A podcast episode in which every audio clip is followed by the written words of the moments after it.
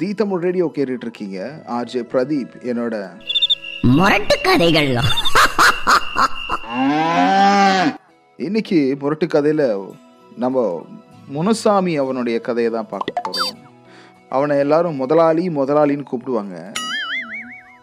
அவனுக்கு ஒரு பேக்கரி இருந்துச்சு நம்ம முனுசாமிக்கு. அந்த பேக்கரியில் வேலை செய்யறதுக்காக ஒரு விளம்பரம் ஒன்று இன்டர்வியூ கொடுத்துருந்தான். ஸோ அந்த ஜாப் ஓப்பனிங்கை பார்த்து ஊருக்குள்ளே இருந்த இன்ஜினியர் கேட்டரிங் படித்தவங்க எம்பிஏ படித்தவங்கன்னு பல பேர் வராங்க நண்பர்களே. அந்த கடையில் ரெண்டு பேர் வேணும். அந்த அடுப்பில் வேலை செய்கிறதுக்கு ரெண்டு பேர் வேணும். இந்த ரெண்டு பேருக்கு கிட்டத்தட்ட ரெண்டாயிரத்தி ஐநூறுக்கு மேலே வராங்க இன்டர்வியூக்கு இவங்களை எப்படியாச்சும் ரிஜெக்ட் பண்ணி ஆகணுமேனு இவன் கேவலமான கேள்விகள்லாம் கேட்குறான் இந்த முதலாளி முருகேசன். டெல் அபவுட் யுவர் செல்ஃபில் ஆரம்பித்து திடீர்னு இந்த ஆஃபீஸு நெருப்பில் போகுது அப்போ நீ என்ன பண்ணுவ? அந்த மாதிரி என்ன மாதிரி மட்டமான கேள்விகள்லாம் இருக்கோ அதெல்லாம் கேட்டு எல்லாரையும் ரிஜெக்ட் பண்ணிக்கிட்டே இருக்கிறான் நண்பர்களே. ஆனால் இவனுக்கு தேவையான ரெண்டு பேரை இவன் ஷார்ட் லிஸ்ட்டும் பண்ணி வச்சுருந்தான். அந்த ரெண்டு பேர் ரெண்டாயிரத்துலேருந்து எப்படி இந்த ரெண்டு பேரை எடுத்தான்னா அவங்க ரெண்டு பேரும் நீங்கள் எவ்வளோ சம்பளம் கொடுத்தாலும் நான் வரேன்னு சொன்னவங்க அந்த இரண்டு முட்டாள்களை அவன் எடுத்திருந்தான். ஏற்கனவே பன்னு கடையில் எக்ஸ்பீரியன்ஸ் வச்சுருந்தவனையும் எடுக்கல. இன்ஜினியரிங் படித்தவனையும் எடுக்கல. தகுதியும் திறமையும் இல்லாத இரண்டு பேரை வேலைக்கு வச்சுருக்கான். சம்பளம் கம்மியாக கேட்டாங்கன்ற ஒரே காரணத்துக்காக. அவங்களுக்கு ஃபஸ்ட்டு டே இண்டக்ஷன்லாம் முடிச்சதுக்கப்புறமா ஒரு டாஸ்க் ஒன்று கொடுக்குறான். இந்த பன்னு மாவை எடுத்துகிட்டு போய் அடுப்பில் வச்சு இதை பன்னாக்கி கொண்டு வாங்கன்னு சொல்கிறான் அந்த இருவரும் என்ன செய்கிறாங்கன்னா நண்பர்களே ஒரு பன்னு மாவை தட்டில் வச்சு எடுத்துட்டு போய் அதுக்குள்ளே வைக்கணுன்ற அளவுக்கு கூட அவங்களுக்கு அறிவு கிடையாது. ஏன்னா அவங்களுக்கு தெரியாது. அவங்கள சொல்லியும் தப்பு இல்லை. அவங்களுக்கான ஒரு எக்ஸ்பீரியன்ஸ் அண்ட் எக்ஸ்போஷர் இல்லை நண்பர்கள். அவங்க இதுக்கு முன்னாடி பன்னு செஞ்சது கிடையாது. ஸோ என்ன பண்ணுறாங்கன்னா அந்த கடையில் ஒட்டுமொத்தமாக பன்னு செய்கிறதுக்காக வச்சுருந்த அனைத்து மாவையும் பிசைஞ்சு அந்த மாஸ்டர் பன்னு போட்டு கொடுக்குறாரு. அடுப்பில் இவங்க எடுத்துகிட்டு போய் வச்சுட்டு வர சொல்லியிருக்காங்க. இவங்க ரெண்டு பேரும் வெளியில இருந்து ஒன்று ரெண்டு மூணுன்னு இருக்கிற எல்லாத்தையும் அடுப்புக்குள்ளே தூக்கி போட்டிருக்காங்க நண்பர்களே. பண்ணை தூக்கி உள்ளே போட்டிருக்காங்க பாருங்க. ஸோ ஒட்டு மொத்தமாக அந்த ஒரு நாளில் அவன் பண்ணுக்காக இன்வெஸ்ட் பண்ண அந்த பணம் அனைத்தும் வீணாக போச்சு. அது மட்டும் இல்லாமல் அடுப்புக்குள்ளே பண்ணு போட்டதுனால ஒரு மாதிரி கேவலமான ஸ்மெல்லு வந்து கடைக்கு வர்றவங்களும் இங்கே எல்லாமே இந்த மாதிரி கேவலமான உணவுகள் தான் இருக்கும்னு சொல்லி பண்ணு வாங்காமலே போயிடுறாங்க. பண்ணு மட்டும் விற்காம போகலை. அங்கே வச்சிருந்த ஸ்வீட்டு ஜாங்கிரி லட்டு பாதுஷா மைசூர் பாக்குன்னு எதுவுமே யாருமே வாங்கலை நண்பர்கள். அதுக்கப்புறம் தான் அவன் செய்த தவறை உணர்ந்தான். இந்த கதையிலேருந்து நம்ம புரிஞ்சிக்க வேண்டிய ஒரு விஷயம் சம்பளம் கம்மியாக கொடுத்து நல்ல திறமைசாலியை வாங்க முடியுமான்னு கேட்டிங்கன்னா முடியாது. அவன் திறமைக்கும் அவனோட வேலைக்கும் ஒரு பணம் இருக்கு. அது குறைஞ்சபட்ச பணம். அதை நீங்கள் செலவு செய்து தான் ஆக வேண்டும். இதை நிர்வாகம் நடத்திக்கிட்டு இருக்க நிறைய நண்பர்களுக்காக இந்த கதையை நான் டெடிகேட் பண்ணணும்னு ஆசைப்பட்றேன். ஏன்னா சம்பளம் கம்மியாக கேட்குறான்னு சில பேரை கூப்பிட்டு வந்து வேலையில் வைக்கிறாங்க. அதுக்கப்புறம் ஒட்டுமொத்தமாக அந்த நிர்வாகமே அவங்களால தண்ணிக்குள்ளே முழுகிடுது. இந்த மாதிரி இன்னும் பல கதைகள் நம்ம தி தமிழ் ரேடியோ முரட்டு கதையில் வர்றதுக்கு இருக்குது இந்த கதைகளை நீங்கள் தி தமிழ் ரேடியோனுடைய ஃபேஸ்புக் பேஜ்க்கு எனக்கு நீங்கள் சென்ட் பண்ணலாம். தி தமிழ் ரேடியோ கேட்டுட்டு இருக்க எல்லாருக்கும் வணக்கம். நான் உங்கள் ஆர்ஜே பிரதீப். முரட்டு கதைகள். இன்னைக்கு முரட்டு கதையில் நம்ம எறும்பு எமி ஜாக்சன் மற்றும் யானை குமார் அவங்களோட வாழ்க்கையை தான் எட்டி பார்க்க போகிறோம் யானை குமார் யானை உங்களுக்கு தெரியும் பெருசாக இருக்கும். அவன் மனசில் பெரிய ரவுடின்னு அவனுக்குள்ள ஒரு எண்ணம். அவன் பெருசாக இருந்தான். அதனால் அவனை பார்த்தா எல்லா விலங்குகளும் அந்த காட்டுக்குள்ள அரண்டடிச்சு ஓடும். அவன் வந்த உடனே என் பேரு குமாரு யானை குமாரு அப்படின்னு எல்லாரையும் மிரட்டும் அவன் பேரை சொன்ன உடனே எல்லாம் அதிர்ந்து ஓடுவாங்க. அவனோட உருவமும் சரி. ஏன்னா அவன் ஒரு தும்பிக்கையை தூக்கி தோல் மேலே போட்டாலே நசுங்கிடுவான் இல்லையா? தட்னா தாராந்துருவேன்னு சொல்லி எல்லாரையும் மிரட்டி வச்சுக்கிட்டு இருந்தான். ஜீரால எப்படி குலோப் ஜாமுன் ஊறி கிடக்குமோ அதே மாதிரி அவன் மனசுக்குள்ள ஒரு எண்ணம். தான் தான் வலியவன் பெரியவன் என்ற எண்ணம் அவனுக்குள்ள இருந்துச்சு. ஏன்னா அவன் நினைச்சானா மலையை நகர்த்த முடியும் மரத்தை உடைக்க முடியும். உருவத்திலையும் சரி சக்திசாலியாக அவன் தெரிந்த காரணத்தினால். இந்த யானை குமாரனுடைய ஆட்டத்துக்கு முற்றுப்புள்ளி வைக்கிறதுக்கு மற்ற மிருகங்கள் எல்லாம் சேர்ந்து உதவி கேட்பதற்காக போச்சு. அப்போ அந்த ஊர்லயே வயசான பீஸு அப்படின்னா ஒரு எறும்பு ஒன்று இருந்துச்சு. அந்த வயசான பீஸுக்கோட பேர் தான் எமி ஜாக்சன். அது ஒரு லேடிஸ் எறும்பு. அந்த லேடி ஆயா எறும்புக்கு பாருங்க எமி ஜாக்சன்னு பேர் வச்சுக்கிறாங்க. அந்த ஆயா எறும்பு ஒரு ஐடியா ஒன்று கொடுக்குது. இந்த யானையை நீ அட்டாக் பண்ணுன்னா எறும்பாகிய எங்களால் தான் முடியும் அப்படின்னு ஐடியா கொடுக்குது. மற்ற மிருகங்கள் எல்லாத்துக்குமே ஒரு வியப்பு. ஆனாலும் ஆயா சொல்கிறாங்களே ஆயா சொன்னால் கரெக்டாக இருக்கும். பாட்டி சொல்லை தட்டாதேன்னு தானே படம் எடுத்துக்கிறாங்க. பெரியப்பா சொல்லை தட்டாதேன்னு படம் எடுக்கல இல்லையா? அதனால எல்லாம் நம்புச்சுங்க. அதன்படி ஆயா எமி ஜாக்சன் ஒரு எறும்பு கிட்ட காதுல குசு குசுன்னு ரகசியம் பேசி அனுப்புது.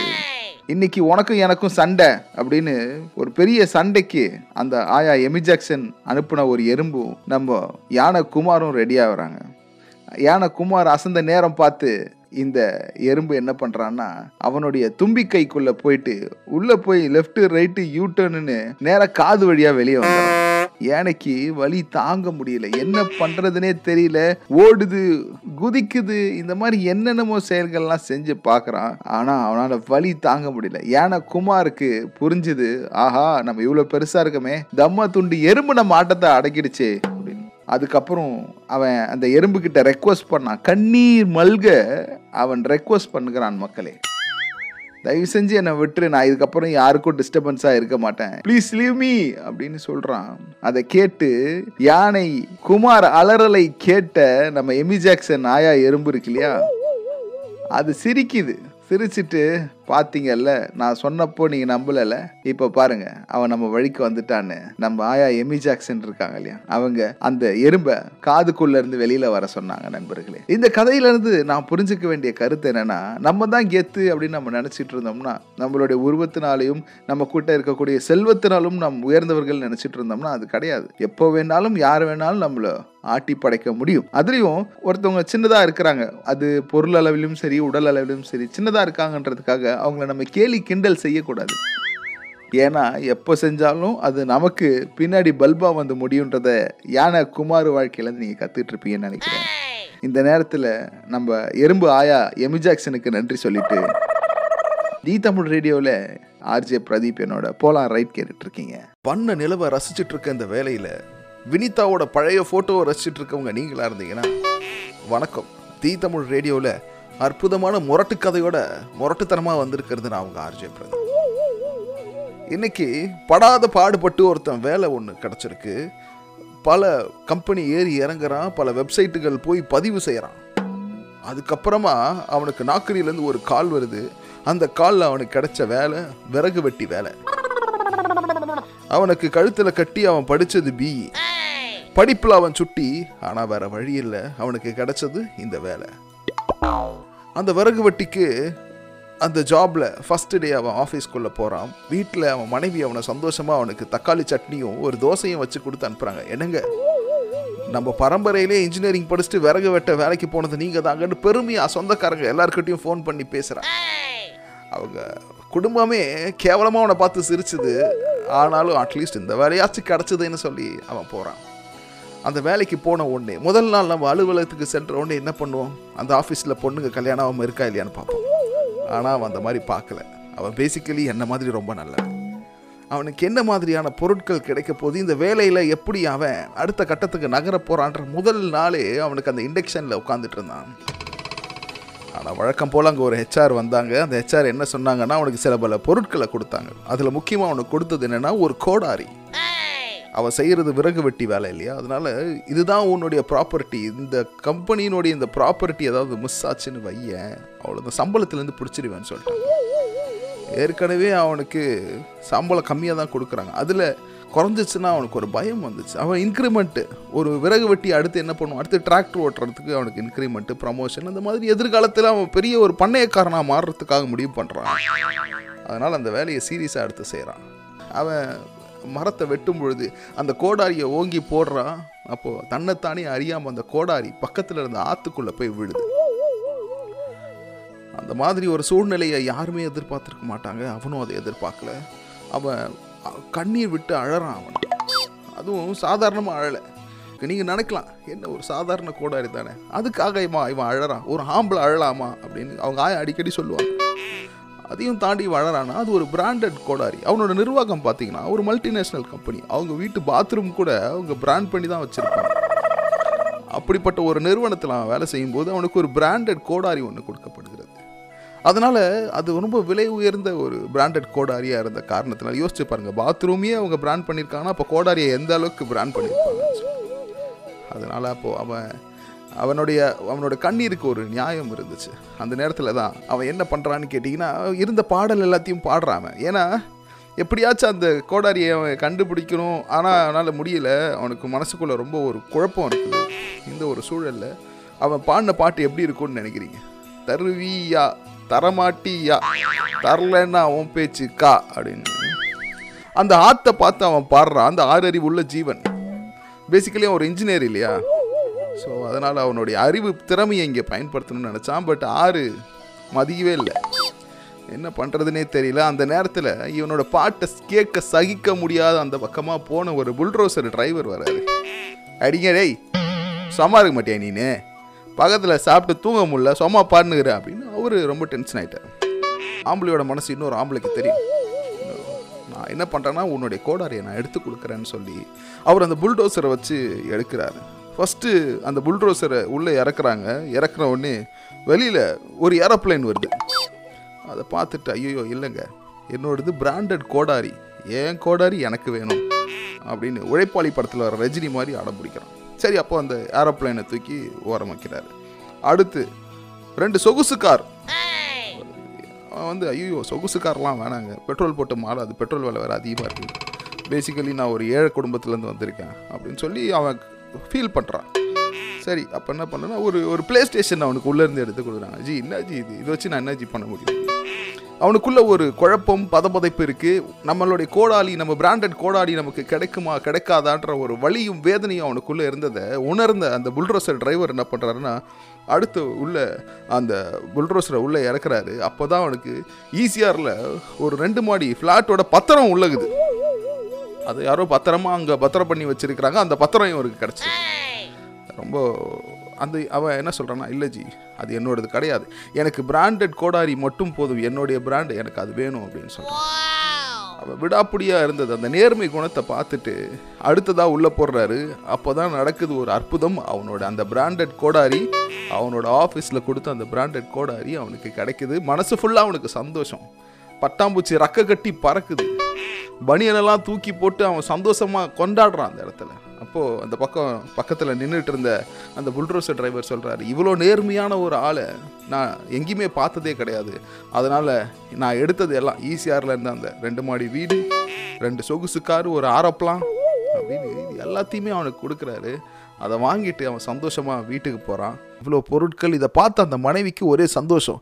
இது வரைக்கும் மின்சாரமாக இருந்த அவனோட சம்சாரம் இப்போ தான் சம்சாரமாக மாறி இருக்கு அப்போது அந்த வெற்றியை கொண்டாடுறதுக்காக ஸ்பீக்கர் செட்லாம் போட்டு நம்ம சூரிய வம்சம் படத்தில் தேவியானி எப்படி நட்சத்திர ஜன்னலில் வானம் எட்டி பார்க்குது அந்த பாட்டில் விளக்கேற்றுவாங்களோ அந்த மாதிரி விளக்கேற்றுறான் இதை பக்கத்து வீட்டுக்காரங்க எட்டி பார்த்துட்றாங்க ஆடுன்னா குட்டி போடும் பக்கத்து வீட்டுக்காரனா எட்டி பார்ப்பான்றது எழுதப்படாத ஒரு நீதி இல்லையா? அப்படி எட்டி பார்த்து ஓஹோ இப்படியா செய்தி? உடனே நம்ம வீட்டுக்காரையும் அனுப்புவோன்னு சொல்லி அவங்க அவங்க வீட்டுக்காருக்கு ஒரு கோடாரியை வாங்கி கொடுத்து அனுப்புகிறாங்க ஏன்னா நம்ம கலாச்சாரமே பார்த்தீங்கன்னா பக்கத்து வீட்டுக்காரன் ஏசி வாங்கினா நம்மளும் ஏசி வாங்கிடணும். பக்கத்து வீட்டுக்காரன் சோஃபா வாங்கிட்டானா நம்மளும் வாங்கிடணும். நம்ம டீப்பாய் வாங்கலைன்னா அது கௌரவ குறைச்சல்ன்ற ஒரு கலாச்சாரத்தில் தானே அந்த பெண்மணியும் வளர்ந்துருக்காங்க. அதனால் என்னங்க? இந்தாங்க கோடாரி நீங்களும் போய் இந்த மாதிரி எடுத்துக்கிட்டு வாங்கன்னு சொல்லி அனுப்பி விட்றாங்க. முடியாதுன்னு சொன்னால் மூஞ்சி மேலேயே விழுன்றது அந்த ஹஸ்பண்டுக்கு நல்லா தெரியும். அதனால் நம்மளும் போயிட்டு வருவோன்னு அந்த கோடாரி எடுத்துக்கிட்டு போகிறான் ஆனால் அந்த இடத்துல யாருமே எதிர்பார்க்காத ஒரு விஷயம் நடக்குது. அது என்னன்னா அந்த நபரை அந்த மரம் வெட்டுறதுக்கு அலோவ் பண்ணல. செக்யூரிட்டிங்கெலாம் காது மேலேயே போட்டு அவர் அனுப்பிச்சி விட்டுறாங்க. என்ன விஷயம்னு பார்க்குறப்ப தான் தெரியுது. சாதாரணமாக நீங்கள் ஒரு சலூனில் ஹேர் கட்டிங்க்கு போகணுனாலே அப்பாயின்மெண்ட் வாங்கணும். ஆத்தோரமாக ட்ரீ கட்டிங்க்கு போகணுன்னா எவ்வளோ பெரிய அப்பாயின்மெண்ட் வாங்கணும்? பர்மிஷன் இருக்குது என்ஓசி இருக்குது இந்த மாதிரி எதுவுமே இல்லை. நீ மாட்டுன்னு கோடாரியை தூக்கின்னு வந்துட்ட அப்படின்னு அந்த செக்யூரிட்டி காது மேலே போட்டு அனுப்பி விட்டாங்க. ஏற்கனவே ரொம்ப வருத்தம் அவருக்கு. இல்லடா இப்படி ஆயிடுச்சேன்னு சொல்லிட்டு அவர் வீட்டுக்கு போகிறாரு என்ன என் வெறும் கையோடு வந்துக்கிறேன்னு சொல்லி அவங்க சம்சாரம் வேற வச்சு வாங்கு வாங்குன்னு வாங்கிடுறாங்க. அன்பு நண்பர்களே இந்த கதை நமக்கு தெரியப்படுத்துவது என்ன? ஒருத்தன் பேராசை இல்லாமல் இருந்தான். அவனுக்கு எல்லாமே கிடச்சிது. ஆனால் ஒருத்தன் பக்கத்து வீட்டை எட்டி பார்த்துட்டு போனான். அவனுக்கு அடிதான் கிடச்சிது. அதனால் பக்கத்து வீட்டை பார்த்து நீங்கள் எதுவும் செய்யாதீங்க. அதே மாதிரி பிறல் பொருளுக்கும் ஆசைப்படாதீங்கன்றத இந்த கதையிலேருந்து நம்ம புரிஞ்சுக்கலாம். நண்பர்களே இங்கே யார் செய்தது தவறுன்னு நீங்கள் நினைக்கிறீங்க? காசு எடுத்துட்டு வந்துட்டாரு. அப்போ அந்த வெற்றியை கொண்டாடும் விதமாக தேவியானியாக மாறி விளக்கேத்தின இந்த மனைவி செஞ்சதா? இல்லை பக்கத்து வீட்டிலேருந்து எட்டி பார்த்த அந்த மனைவி செஞ்சதா? இல்லை நேர்மையாக இருந்த இன்ஜினியரிங் படித்த அந்த விறகு வெட்டியா? தெரியப்படுத்த உடனே கமெண்ட் பண்ணுங்கள் மேலும் இந்த மாதிரியான உங்களுடைய கதைகள் முரட்டு கதையில் இடம் பிடிக்கிறதுக்கு தி தமிழ் ரேடியோவுடைய ஃபேஸ்புக் பேஜில் வந்து உங்களோட கதையை எங்களுக்கு அனுப்புங்க. இப்போ இதான் ட்ரெண்டு நான் RJ Pradeep the Tamil radio கேட்டுட்ருக்கீங்க. தி தமிழ் ரேடியோ கேட்டுட்டு இருக்கீங்க நான் ஆர்ஜே பிரதீப். போலாம் ரைட்ல இதுக்கப்புறம் நீங்க கேட்க போறது முரட்டு கதைகள். இன்னைக்கு முரட்டு கதையில நம்ம விவசாயி விமலோடைய வாழ்க்கையை தான் பார்க்க போறோம் நண்பர்களே. விவசாயி விமல் அவனுக்கு பிடிச்சது கமல். அவனோட வாழ்க்கை ரொம்ப சந்தோஷமா போயிட்டு இருந்துச்சு நண்பர்களே. ஆனா மழை பொய்த்தது. அதனால் அவன் விவசாயம் செய்வதற்கு அவனுக்கு நீர் கிடைக்கவில்லை. தண்ணி இல்லாததுனால அவனுக்கு ஜன்னி வச்சிரும் போல இருந்துச்சு. அந்த அளவுக்கு குடும்ப பிரச்சனைகள். அவ்வளோ பிரச்சனைகளோட நம்ம விமல் என்ன பண்ணுறான்னா ஒரு யோசனை ஒன்று கேட்குறான் அப்போது அந்த நேரத்தில் ஊர் தலைவன் உலகநாதன் கிட்ட போய் கேட்குறான் உலகநாதன் என்ன சொல்கிறாருன்னா பெசாமணி ஒரு கிணறு வாங்கினா என்ன? தண்ணி தானே வேணும்? அப்படின்னு சொல்லிட்டு. அப்போது ஒருத்தவர்கிட்ட போய் அவங்க கிணற வாங்குறாங்க. ஓகே. தண்ணிக்காக அவன் விவசாயி விமல் ஒருத்தர்கிட்ட தண்ணிக்காக ஒரு கிணற்றை வாங்குகிறான் நண்பர்களே. அவனோட தேவை இருக்கு இல்லையா? ஸோ அதிலிருந்து விவசாயம் பண்ணணுன்றது தான் அவளோட எண்ணம். தண்ணியை எடுத்து விவசாயம் பண்ணி தன்னுடைய குடும்பத்தை நல்ல வழியில் நடத்தணுன்றது நம்ம விமலனுடைய எண்ணம். ஆனால் இந்த கிணத்தை வித்த அந்த விவசாயி இருக்கா இல்லைங்களா? அந்த விவசாயினுடைய பேரு விக்ரம். விக்ரம் ஒரு வஸ்டான கை. அவன் ஒஸ்ட்லேயும் ஒஸ்ட்டுன்னு சொல்லலாம். அந்த மாதிரி ஒரு ஆள். அவன் என்னன்னா ஒரு கண்டிஷன் சப்ளை கொடுக்குறான். எப்படி ஒரு ஹவுஸ் ஓனர் வீடு கொடுத்துட்டு நீங்கள் ஆணி அடிக்கூடாதுன்னு சொல்லுவாங்களோ அந்த மாதிரி இவன் என்ன சொல்கிறான்னா கிணறு மட்டும்தான் நீ வாங்கியிருக்க அதில் இருக்கிற தண்ணியை வாங்கலை. அதனால அந்த கிணத்துலேருந்து நீ தண்ணி எடுக்கக்கூடாது அப்படின்னு சொல்லிடுறான். இது வரைக்கும் விமல் சேர்த்து வச்சிருந்த காசு எல்லாத்தையும் சிறுக சிறுக உலகநாதனோட சேர்ந்து போயிட்டு ஒரு ஷாப்பிங் ஒன்று பண்ணுறான் பட் அவன் வாங்கின ப்ராடக்ட்ல இப்படிப்பட்ட ஒரு பிரச்சனை இருக்கு நண்பர்களே. இந்த மாதிரி ஒரு சூழ்நிலை இவ்வளோ பெரிய சிக்கலான ஒரு இடத்துல நம்ம விவசாயி விமல் தள்ளப்பட்டான். ஸோ இந்த நேரத்தில் நம்ம ஊர் தலைவர் உலகநாதன் இவங்க ரெண்டு பேருக்கும் பஞ்சாயத்து பண்ணுறாரு இந்த பிரச்சனை அவருக்கு தெரிய வருது. உலகநாதா உன்னை நம்பி தானே நான் கிணறு வாங்கினேன். நீ வந்து இந்த மாதிரி ஒரு வில்லங்கமான ஆள்கிட்ட என்னை மாட்டி விட்டு போயிட்டியே. இப்போ என்னால் தண்ணி எடுக்க முடியாது என்னால் விவசாயம் பண்ண முடியாது விவசாயம் பண்ண முடியலன்னா என்னால் மாதம் எப்படி கரண்ட் பில் கட்ட முடியும்? கிரெடிட் கார்டு பில் இருக்குது. அதுவும் இல்லாமல் பெட்ரோல் போட முடியாது. என்கிட்ட ரெண்டே ரெண்டு சொகுசு கார் இருக்குது அதுக்கு என்னால் எப்படி ரொம்ப ஏழ்மையான ஒரு வாழ்க்கையை தான் வாழ்ந்துட்டு இருந்தார் அந்த விவசாயி. அப்போது உலகநாதன் உள்ளே என்ட்ராகிறாரு போயிட்டு விவேக் கிட்ட கேட்குறாரு ஏன்பா நீ செய்கிறது சரிதான் நான்? ஆமாங்க. கிணத்துக்கு மட்டும்தான் ஒரு காசு கொடுத்தாரு. அதில் இருக்கிற தண்ணிக்கு ஒரு காசு கொடுக்கல. அதனால் நீங்கள் என்ன பண்ணுங்கள் கிணத்த அவருக்கு சொந்தமாக நான் கொடுத்துட்டேன். நான் அதை இல்லைன்னு சொல்லவே இல்லை. சொன்னா பேச்சு மாறக்கூடாது பார்த்தீங்களா அதனால. ஆனால் தண்ணி மட்டும் எடுக்கக்கூடாதுன்னு சொல்லிடுங்கன்னு மறுபடி கராரா அவர்கிட்ட பேசுறாரு. உலகநாதனுக்கு சம கோபம் வந்துச்சு. காது மேலே ரெண்டு போட்டாரு. விவேக்கோட வாய் ஒரு பக்கமாக கோணிச்சுக்குச்சு. அன்பர்களே இந்த நேரத்தில் அவர் வன்முறையை கைப்பற்றிருக்க கூடாது. பட் வேற வழியில் விவேக்கை வந்து தாக்கிட்டாங்க. தாக்கிட்டு என்ன பண்ணாங்கன்னு கேட்டிங்கன்னா அப்படியா? சரி ஓகே. நான் உனக்கு ஒரு விஷயம் சொல்கிறேன் நீ சொல்கிறது சரிதான். அப்போது கிணறு அவனுக்கு சொந்தமானது. அதுக்குள்ளே இருக்கிற தண்ணி உனக்கு சொந்தம் தானே? ஒழுங்கா இன்னைக்கு சாயங்காலம் ஆறு மணிக்குள்ள உன்னோட தண்ணி எல்லாம் நீ காலி பண்ணுற அப்படி இல்லைன்னா நீ அதுலேருந்து தண்ணி எடுக்க முடியாது பார்த்துக்கோ கிணறு தான் உனக்கு கொடுத்துட்டல அப்படின்னு சொல்லி நம்ம உலகநாதன் ஒரு உலகமகா தீர்ப்பை கொடுக்குறாரு மக்களே. பாத்தீங்களா? ஒருத்தவனை ஏமாத்தணும்னு நினைச்சா அவன் எந்த அளவுக்கு ஏமாறுறான்னு அதனால நண்பர்களே இந்த கதையிலிருந்து நம்ம புரிஞ்சுக்க வேண்டிய விஷயம் என்னன்னா நம்ம யாரும் ஏமாற்றக்கூடாது. நம்ம இன்னொருத்தவங்களை ஏமாற்றணும்னு நினைக்கிறோம்னா கண்டிப்பா ஏமாற்றம் நமக்கு கிடைக்கும். இது எழுதப்படாத விதி என்பதை நம்ம விவசாயி விமல் கதை நமக்கு தெரியப்படுத்துது நண்பர்கள். இன்னும் பல கதைகளோடு நம்ம முரட்டு கதையில சந்திப்போம். இப்போ உங்களுக்கு அற்புதமான ஒரு பாடல் இருக்கு. கேட்டு முடிச்சுட்டு வாங்க. The Tamil radio. இப்போ இதான் ட்ரெண்டு இவ்வளோ நேரம் நீங்க கேட்டது முரட்டு கதைகள்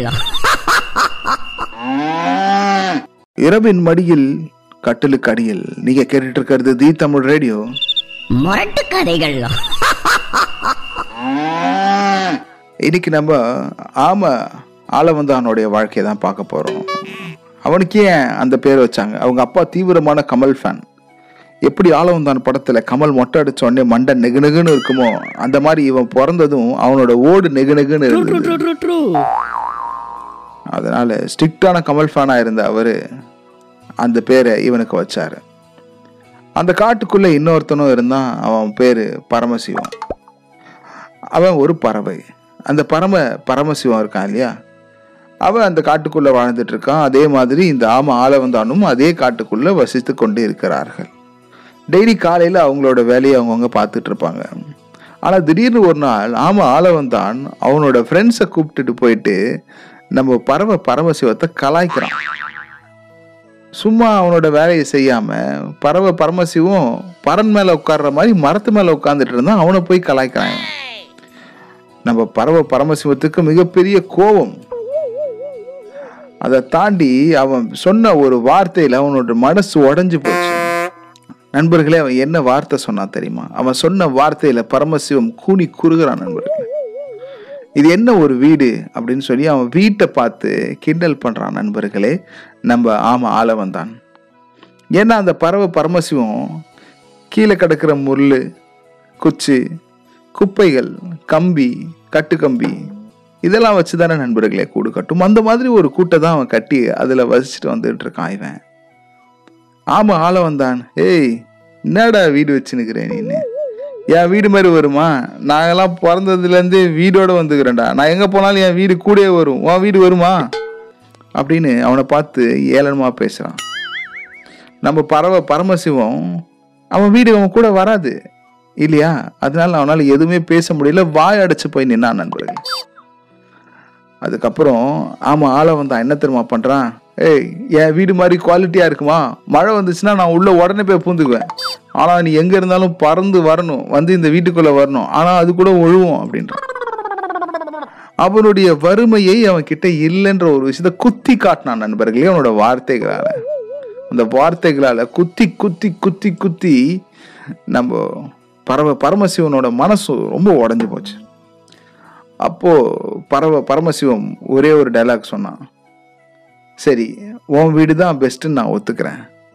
ஆனால் என் வீட்டில் நாங்கள் ஒரு பத்து பதினஞ்சு பேர் வந்து தங்க முடியும். ஆனால் உன் வீட்டில் அந்த மாதிரி வந்து தங்க முடியுமான்னு ஒரு கேள்வி கேட்டான் நண்பர் அவன் கேட்ட ஒரு வார்த்தை நம்ம ஆமாம் ஆள வந்தான காது மேலேயே அடிச்ச மாதிரி இருந்துச்சு. நீ எவ்வளோ பெரிய பணக்காரனாக இருந்தாலும் சரி எவ்வளோ குவாலிட்டியான வீடு இருந்தாலும் சரி நீ எந்த பக்கம் போனாலும் உன் வீடு கூடவே வரும் கரெக்டு ஆனால் நீ மட்டும்தான் போக முடியும். நாங்கள் பத்து பேர் சேர்ந்து ஜாலியாக அங்கே உட்காந்து லூடோ விளையாடுவோம். அது உன்னால் முடியுமா? உன் வீட்டில் முடியுமா? அப்படின்னு கேட்டான் நண்பர்களே. நாங்கள் மேலே ஏறி கேரம் போர்டை விளையாடுவோம் நாலு பேர் சேர்ந்து. உன்னால் முடியுமான்னு கேட்டான் நண்பர்கள். இந்த கேள்விக்கு எதுக்குமே நம்ம ஆமாம் ஆள வந்தானுக்கு பதில் இல்லை. அவன் வேக்கி தலை குனிந்து அவன் செய்த தவறை உணர்கிறான் நண்பர்கள்.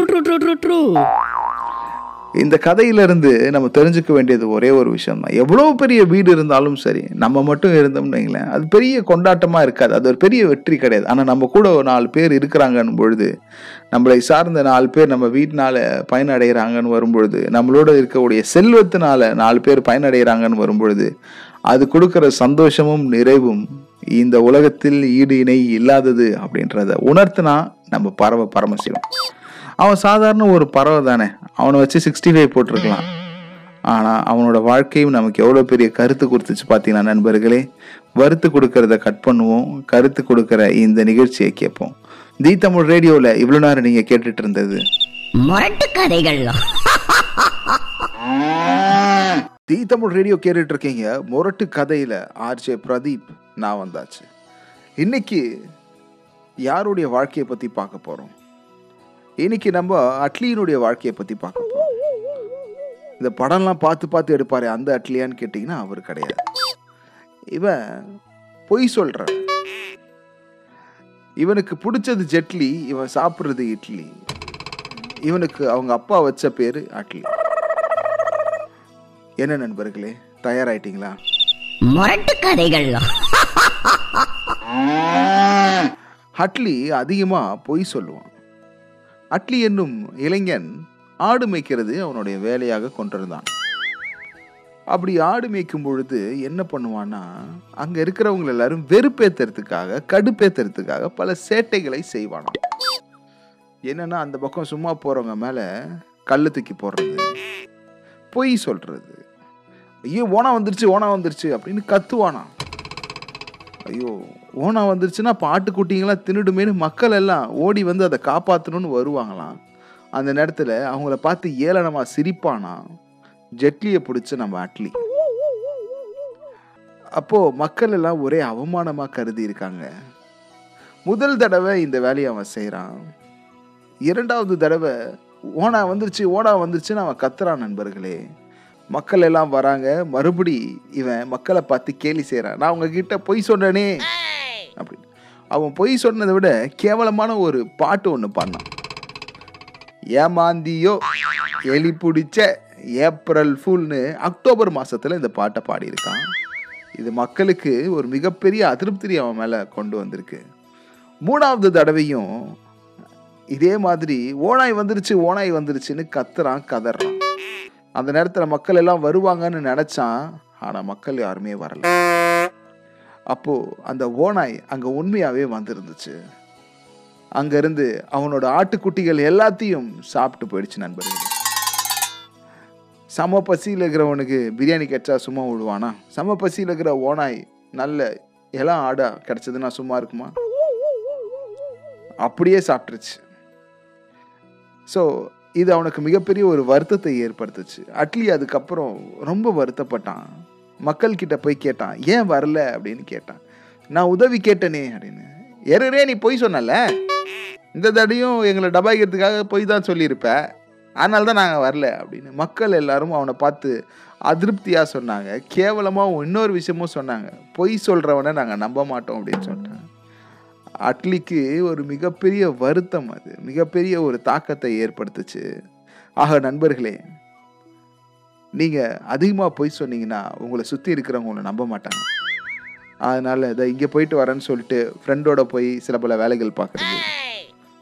நான் ஆஃபீஸில் தான் இருக்கிறேன்னு சொல்லி கட்டடிச்சுட்டு வெளியில் போகிறது காலேஜுக்கு போகிறேன்னு சொல்லி வெளியில் சுற்றுறது ஸ்கூலுக்கு போகிறேன்னு சொல்லி ஏமாத்துறது. இந்த மாதிரியான செயல்கள்லாம் செஞ்சிட்டு இருந்தீங்கன்னா தயவு செஞ்சு திருந்திருங்க. இல்லைன்னா அட்லியோட வாழ்க்கையில் அட்லியை எப்படி நம்பலையோ ஒரு முக்கியமான ஆபத்து காலத்தில் யாருமே உதவிக்கு வரலையோ அதே மாதிரி உங்களுக்கும் யாரும் கிடைக்காமல் போயிடுவாங்க. True true true true true the Tamil ரேடியோவில் ஆர்ஜே பிரதீப் என்னோட நீங்கள் கேட்டுட்டு இருக்கிறது முரட்டு கதைகள். தி தமிழ் ரேடியோ கேட்டுட்டு இருக்கீங்க ஆர்ஜே பிரதீப் என்னோட போலாம் ரைட்டில் முரட்டு கதைகள்.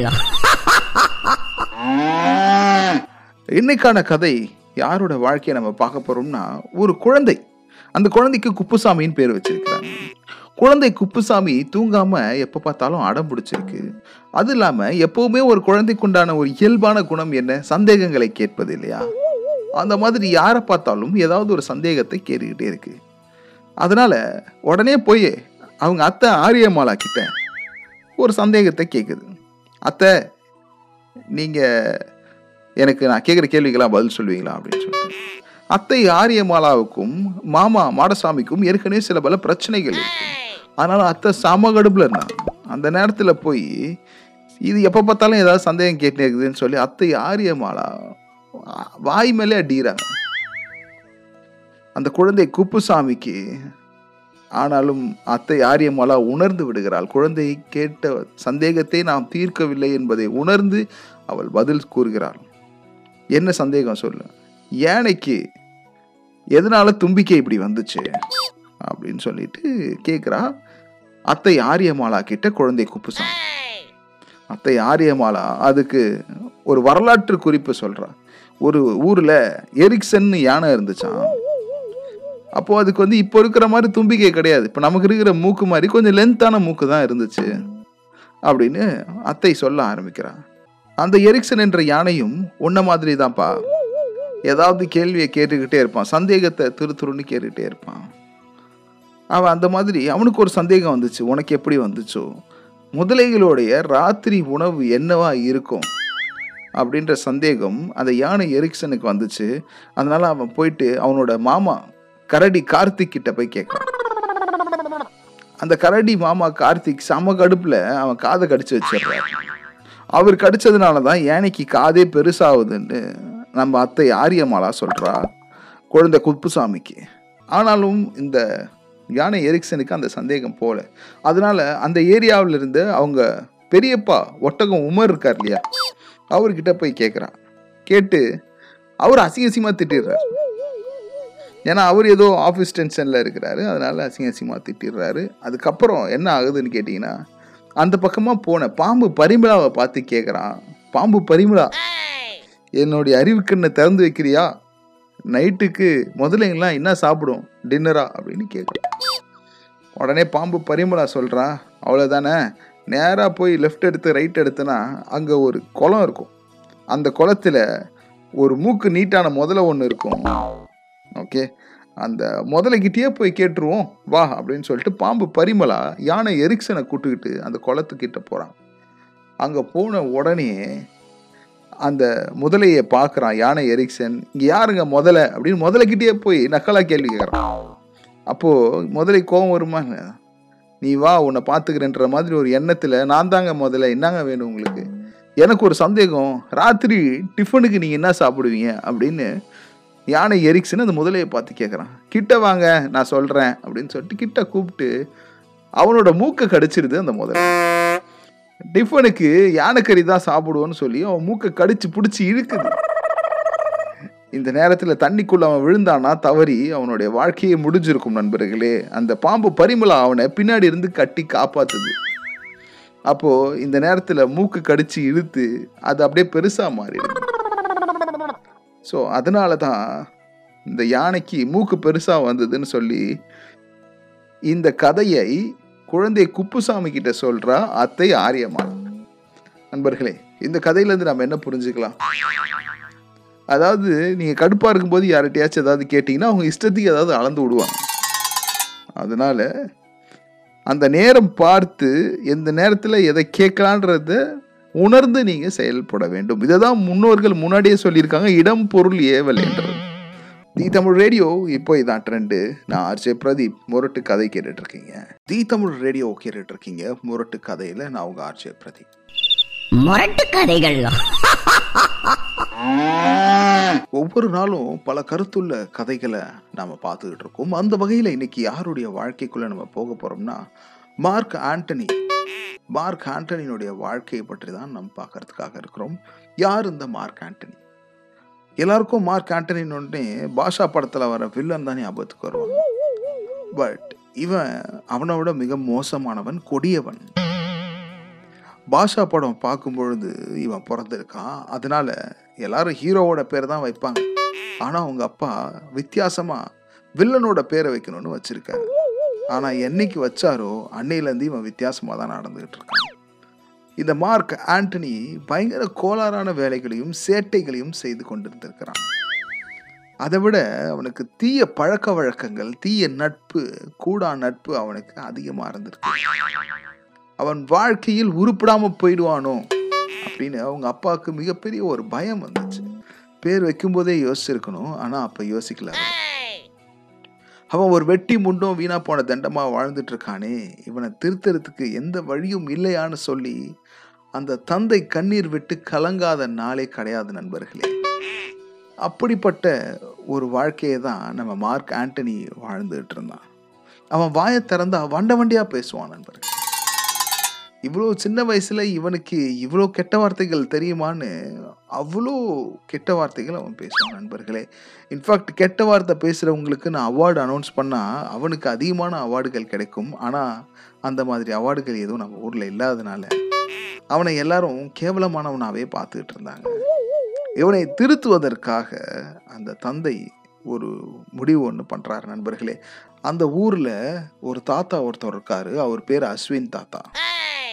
அஸ்வின் தாத்தா அநியாயத்துக்கு நல்லவர். அதனால் இந்த ஊரில் யார் தப்பு செஞ்சாலும் அவர்கிட்ட தான் கொண்டு போய் நிறுத்துவாங்க. அந்த மாதிரி இந்த மார்க் ஆண்டனியை மார்க் ஆண்டனியின் தந்தை அஸ்வின் தாத்தா கிட்ட கொண்டு போகிறார் ஐயா இவன் ஒரே கெட்ட வார்த்தையாக பேசினுக்கிறான். அசிங்க அசிங்கமாக பேசுகிறாங்க ஐயா. எங்களுக்கு இவனை எப்படி திருத்துறதுனே தெரில தயவு செஞ்சு திருத்துங்க இவனை அப்படின்னு எப்படி டெஸ்ட் பேப்பரை மிஸ்ஸு கிட்ட கொடுப்பாங்களோ அந்த மாதிரி மார்க் ஆண்டனியை அஸ்வின் தாத்தா கிட்ட கொடுக்குறாங்க. அஸ்வின் தாத்தா ஒரு அறிவாளி புத்திசாலி. ஆனால் என்ன அவருக்கு மண்டையில் முடியிருக்கார் வயசானவர் இல்லையா? அதனால அவருக்கு வழுக்க விழுந்துருச்சு. அவ்வளோ ஷைனிங்கான மண்டையோட வாழ்ந்துட்டு இருக்காருன்னா அதுக்கு காரணம் சூரிய ஒளி கிடையாது அவருக்குள்ளே இருக்கிற ஞானம். அதுதான் ஷைனிங்காக வெளிப்பட்டுக்கிட்டு இருக்கு நண்பர்களே. அந்த அஸ்வின் தாத்தா இவனை கூட்டிகிட்டு வாக்கிங் போகிறார் அப்போது இவனும் வரான். போயிட்டே இருக்கும் பொழுது திடீர்னு அஸ்வின் தாத்தா நம்ம மார்க் ஆண்டனி கிட்ட அந்த இலையை பிச்சுட்டு வா அப்படின்றார். குடுகுடுன்னு மார்க் ஆண்டனி போய் இலையை பிக்கிறது தானே இது என்ன பெரிய விஷயம் அப்படின்னு சொல்லி இலையை பிச்சான். அடுத்து கொஞ்சம் தூரத்தில் ஒரு செடியை காமிச்சு இந்த செடியை பிச்சுட்டு வா அப்படின்னு சொல்கிறாரு என்ன இந்த தாத்தா சும்மா ஏதாவது பிச்சினே வர சொல்கிறாருன்னு சொல்லிட்டு ஆண்டனிக்கு கடுப்பு. இருந்தாலும் தாத்தா சொல்கிறாரு இல்லையா தட்டி பேச முடியாது இல்லையா? அதனால் ஓகே அப்படின்னு சொல்லிட்டு மதிச்சு போய் அந்த செடியை பிச்சுட்டு வர சொல்கிறாரு பிச்சுட்டு வந்துட்டான் அப்புறம் கொஞ்சம் தூரம் கழித்து போன உடனே அங்கே ஒரு மரம் மரக்கன்று ஒன்று இருந்துச்சு. அது அதை போய் பிச்சுட்டு வா அப்படின்றார். அவன் ஒரு மாதிரி தாத்தாவை கேவலமாக பார்த்தான். தாத்தா நான் சொல்கிறத செய் அப்படின்னு. சரின்னு சொல்லிட்டு தாத்தா சொல்கிறாருன்ற ஒரே காரணத்துக்காக அந்த மரக்கன்றை பிச்சான். அவனால் பிக்க முடிஞ்சுது. இன்னும் கொஞ்சம் தூரம் போன உடனே ஒரு பெரிய மரத்தை காமிச்சு இதோ பார் இந்த மரத்தை பிச்சிட்டு வா இவனுக்கு கோவம் அதிகமாயிடுச்சு. யோ கேவா சும்மா இருக்க மாட்டே நீ அறிவில்ல அப்படின்னு சொல்லிட்டு இஷ்டத்துக்கு கழுவி கழுவி ஊத்த ஆரம்பிக்கிறான் நம்மளோட அஸ்வின் தாத்தா. நம்ம அஸ்வின் தாத்தா அந்த இடத்துல பிரேக்கை போடுறாரு. தம்பி இந்த மாதிரி தான் கெட்ட பழக்கங்களும். சின்னதாக இருக்கும் பொழுது உன்னால் ஈஸியாக பிக்க முடிஞ்சிச்சு. அதை பிச்சு தூர போட முடிஞ்சிச்சு. ஆனால் அது பெருசாக ஆக அது ஒரு ப மரமாக மாறிடும். அது பழகிடும் நமக்கு. அதனால் நம்மளால் அதை பிச்சு போடவே முடியாது. அதனால் நீ எப்போ இந்த கெட்ட பழக்கங்களை தூக்கி போடுறியோ அன்னைக்கு தான் உனக்கு வாழ்க்கையில் மிகப்பெரிய சந்தோஷம் கிடைக்கும் அப்படின்ற ஒரு கருத்தை அஸ்வின் தாத்தா அவனுக்கு வறுத்து கொடுத்தார். அவ்வளோ நேரம் அசிங்க அசிங்கமாக பேசிகிட்டு இருந்த அவன் ஆஃப் ஆயிட்டு வாழ்க்கையில் அவன் எவ்வளோ பெரிய தவறு செஞ்சான்றதை உணர்ந்தான் நண்பர்கள். இந்த கதையிலேருந்து என்ன கருத்து சொல்ல வரேன்றதை நீங்களே புரிஞ்சுக்கிட்டு இருப்பீங்க. திருப்பி இதுக்கு மேலாம் சொல்ல சொல்லாதீங்க. அதாவது கெட்ட பழக்கம் இருந்ததுன்னா அது சின்னதாக இருக்கும் பொழுது தூக்கி தூர போட்டுருங்க. இல்லைன்னா அது உங்களுக்கே பிரச்சனையாயிடும். இப்போ இதான் ட்ரெண்டு நான் ஆர்ஜே பிரதீப் முரட்டு கதை கேட்டுட்ருக்கீங்க. தி தமிழ் ரேடியோவில் நாளுக்கு நாள் இந்த மாதிரி பல கருத்துள்ள கதைகளை நீங்கள் கேட்கணும்னு நினச்சிங்கன்னா அப்போ கண்டிப்பாக முரட்டு கதைகள் நீங்கள் கேட்டே ஆகணும். முரட்டு கதையில் இன்னைக்கு நம்ம யாருடைய வாழ்க்கையை பற்றி பார்க்க போகிறோம்னு கேட்டிங்கன்னா பட்டாசு பாலு அவனுடைய வாழ்க்கையை பற்றி தான் பார்க்க போகிறோம் யார் இந்த பட்டாசு பாலு? பட்டாசு பாலு என்பவன் ராக்கெட் ராஜாவுக்கும் பாம்பு மாத்திர பரிமளாவுக்கும் பிறந்தவன் தான் இந்த பட்டாசு பாலு. இந்த பட்டாசு பாலுக்கு நிறைய கோபம் வரும். இந்த கோபத்தில் எல்லாரையும் அசிங்க அசிங்கமாக திட்டுவான். இந்த விஷயம் ராக்கெட் ராஜாவுக்கும் பாம்பு பரிமளாவுக்கும் மிகுந்த மன வருத்தத்தை கொடுத்தது. எப்படியாச்சும் இவனுக்கு ஒரு நல்ல புத்தியை கொடுக்கணும்னு சொல்லி ராக்கெட் ராஜாவும் பாம்பு பரிமளாவும் போகாத கோவில் இல்லை அப்போ இவன் எதுக்கெடுத்தாலும் கோவப்படுறானே. அப்படிதான் ஒரு தடவை சிவகிரின்ற ஒருத்தவன் இவன் கிட்ட பிரச்சனை பண்ணிடுவான். அவன் கிட்ட போய் நான் பேச மாட்டேன். பட்டாசு தான் பேசணும் பஞ்சு பேசினா ஆனால் அந்த சிவகிரி மோசமானவன்றதுனால அவன் வாயில் பட்டாசை வச்சுட்டான். வாயில் பட்டாசு வடிச்சா என்ன ஆகும்னு நினைக்கிறீங்க? டபடபல் வெடிச்சிருச்சு அதனால அவனுக்கு ரெண்டு பல்லு போயிடுச்சு. ஸோ இப்போ இந்த ரெண்டு பல்லு போனதுனால ராக்கெட் ராஜா அவனுக்கு திருமணம் செய்து வைக்க யாரும் பொண்ணு கொடுக்க மாட்டுறாங்க அந்த ஒரு பிரச்சனையில் இருக்கான் பட்டாசு பாலு. ஆனாலும் கோவப்படுகிறான். இவனோட கோவத்தை நிறுத்தணும்னு சொல்லி பட்டாசு பாலும் பாம்பு பரிமளாவும் அவங்க அம்மாவும் சேர்ந்து ஒரு பிளான் ஒன்று பண்ணுறாங்க ஸோ ராக்கெட் ராஜாவான அப்பா என்ன பண்ணுறாருன்னா பாலு பட்டாசு பாலு இங்கே வாடா அப்படின்னு கூப்பிட்றாரு. இவன் கோபத்திலே போகிறான் இதுக்கப்புறம் உனக்கு எப்பெல்லாம் கோபம் வருதோ அப்போல்லாம் நீ என்ன பண்ணணும்னா இந்த ஆணியை வெளியில் இருக்கிற மரத்தில் போய் அடிக்கணும் அப்படின்னு சொல்கிறாரு ஏன்னா உனக்கு கோவம் வந்தது இந்த இடத்துல நீ கத்திடுற பிரச்சனை ஆயிடுது அதுக்கப்புறம் உன் வாயிலே பட்டாசை போட்டுறாங்க இப்போ உனக்கு தான் பிரச்சனை வந்திருக்குது. அதனால் நீ என்ன சொல்கிற சரிப்பா நான் திருந்தறதுக்கு முயற்சி பண்ணுறேன்னு பட்டாசு பாலு முடிவு பண்ணுறான் ராக்கெட் ராஜா சொன்னதை கேட்டு அவர் கொடுத்த ஆணிகள் எல்லாத்தையுமே வாங்குறான். ஆணிகள் எல்லாத்தையும் வாங்கி எப்பெல்லாம் அவனுக்கு கோவம் வருதோ அவனுக்கு ஆனா ஊனா கோவம் வந்துடும் சாப்பாடு கரெக்டான நேரத்தில் வரலையா அதுக்கு ஒரு கோவம் வந்துடும் யாராவது காலம் வச்சுட்டாங்களா அதுக்கு ஒரு கோவம் வந்துடும் யாரும் அவன் கேட்டதை கொடுக்கலையே அதுக்கு ஒரு கோவம் வந்துடும் இது மாதிரி எதுக்கெடுத்தாலும் கோவப்பட்டுட்டு இருந்தான் ஆனால் எப்பெல்லாம் கோவப்பட்டானோ அப்பெல்லாம் தன்னுடைய அப்பா ராக்கெட் ராஜா சொன்னது மனசில் வந்து வெளியில் இருந்து அந்த மரத்தில் போயிட்டு அந்த ஆணியை அடிச்சுட்டு வந்தான். பார்த்தீங்கன்னா ராக்கெட் ராஜா அப்போது ஆணியெல்லாம் கொடுத்தாரு ஒரு மரத்தில் அடிக்க சொன்னார். படிப்படியாக ஒரு கிலோ ஆணியை அவனுக்கு கொடுத்தாரு. ஒரு கிலோ ஆணியை மூணு நாள் அடிச்சிட்டான். அடுத்த செட்டு அப்பா கிட்ட போய் அப்பா ஆணியெல்லாம் முடிஞ்சிருச்சுப்பா அப்படின்னு கேட்குறான் அதுக்கப்புறம் ஒரு கிலோ ஆணி எட்டுன்னு வந்து கொடுக்குறாரு. அது ரெண்டே நாளில் முடிச்சிடுறான் இவ்வளோ கோவம் ஒரு மனுஷனுக்கு வந்துகிட்டு இருக்கு. ஆனால் அந்த ரெண்டு கிலோ ஆணி அவன் அடித்து முடிக்கும் பொழுது அவனுக்கு ஒரு கோபம் தனிவதை அவனால் உணர முடிகிறது நண்பர்களே. பட்டாசு பாலு சாஃப்டாக பேசுகிறான் அப்பா எனக்கு கோவம் வர்றது கொஞ்சம் கொஞ்சமாக குறையுதுப்பா அப்படின்னு சொல்கிறான் அப்படியா? ரொம்ப நல்ல விஷயமா? அப்படின்னு ராக்கெட் ராஜா என்ன சொல்கிறாரு நீ போய் அடித்த ஆணியெல்லாம் நீயே போடுங்க அப்படின்ட்டு நம்ம நினைப்போம் ஆணியே பிடுங்க வேணான்னு அவங்க அப்பா சொல்லியிருப்பாருன்னு இல்லை. ட்ரூ ட்ரூ ட்ரூ ட்ரூ நீ அடிச்ச ஆணியை நீ தான் பிடிங்க ஆகணும்னு சொல்லி அவனுக்கு ஒரு டாஸ்க் கொடுக்குறாரு. அப்போ கூட அவனுக்கு கோபம் வரவில்லை நண்பர்களே. ரெண்டு கிலோ ஆணி அடிச்சிருக்கான் இல்லைங்களா? அதனால அந்த ஆணி எல்லாத்தையும் பொறுமையாக பிடுங்கிட்டான். பிடுங்கிட்டு நைனா நீ சொன்ன மாதிரியே செஞ்சுட்டேன். எனக்கு கோபம் வரல. ரொம்ப தேங்க்ஸ் நைனா. பட்டு எதுக்காக நீ ஆணி அடிக்க சொன்ன? எனக்கு ஒன்றுமே புரியலையே. அப்படின்னு சொல்லி கன்ஃபியூஸ் ஆகி போய் அந்த அப்பா கிட்ட அவன் கேட்குறான் நண்பர்கள். அப்போ ராக்கெட் ராஜா சொல்கிறான் உனக்கு வந்த கோவம் எல்லாம் குறைஞ்சிருச்சு சரியா? உண்மைதானே? அப்படின்னு. ஆமாம் எல்லாமே சரியாயிடுச்சு முடிஞ்சிருச்சு. இப்போ நீ போய் ஆணி அடித்த அந்த மரத்தை பார். என்ன மாதிரியான ஒரு சூழலில் இருக்குது அப்படின்னா கிட்டத்தட்ட ஒரு வாரத்தில் ரெண்டு கிலோ ஆணி அடித்தா அந்த மரம் எந்த மாதிரியான ஒரு சூழலில் இருக்கும் நண்பர்களே? ரொம்ப டொங்கு வாங்கி போயிருச்சு. எங்கே பார்த்தாலும் ஓட்டை.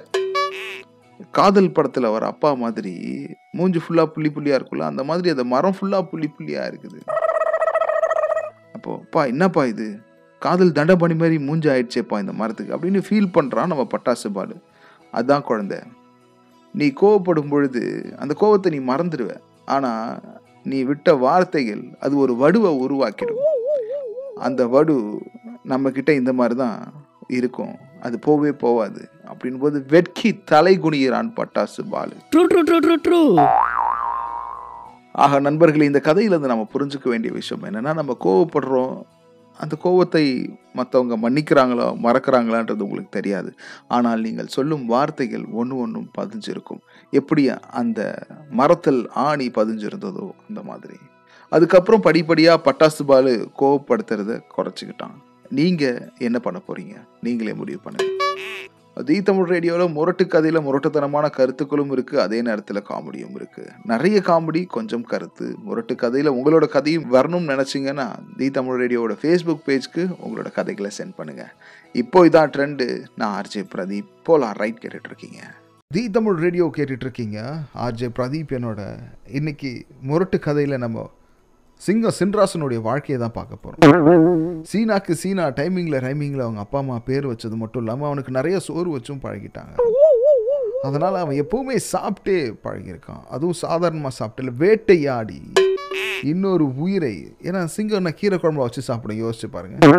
இல்லை உப்புமால கொஞ்சம் சக்கரை வச்சு சாப்பிடுமா எப்போவுமே எப்பவுமே மாமிசத்தை சாப்பிட்டு பழக்கப்பட்ட அந்த சிங்கம் சின்ராஸ் இருக்கான் இல்லையா?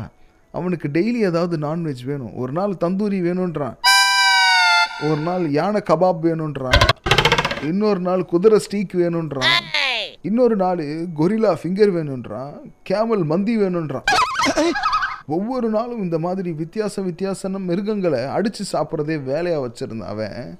டொமாட்டோவில் ஆர்டர் பண்ணி வர சாப்பிட்டு இருக்கான் டொமாட்டோ.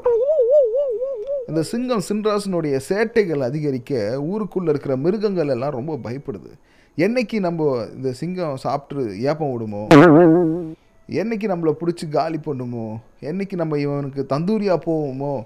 என்னைக்கு இவனுக்கு நம்ம பிரியாணா மாறிடுவோமோன்னு சொல்லி எல்லா மிருகங்களுக்கும் ஒரு கவலை இருந்துக்கிட்டே இருந்தது. அப்போதான் சிங்கம் சின்ராஸ் என்ன பண்ணுறான்னா ஒரு மீட்டிங் ஒன்று அனௌன்ஸ் பண்ணுறான் ஊர் மக்களுக்கு. எப்படி நம்ம அவசர அவசரமாக ஆஃபீஸ்லேருந்து எல்லா வேலையும் முடிச்சுட்டு சீக்கிரமாக வீட்டுக்கு போகணும்னு நினைக்கும் போது ஒரு மீட்டிங் வைப்பாங்களோ? அந்த மாதிரி ஒரு மீட்டிங்கை ஒன்று வைக்கிறான். எல்லா மிருகங்களும் கலந்துக்குது.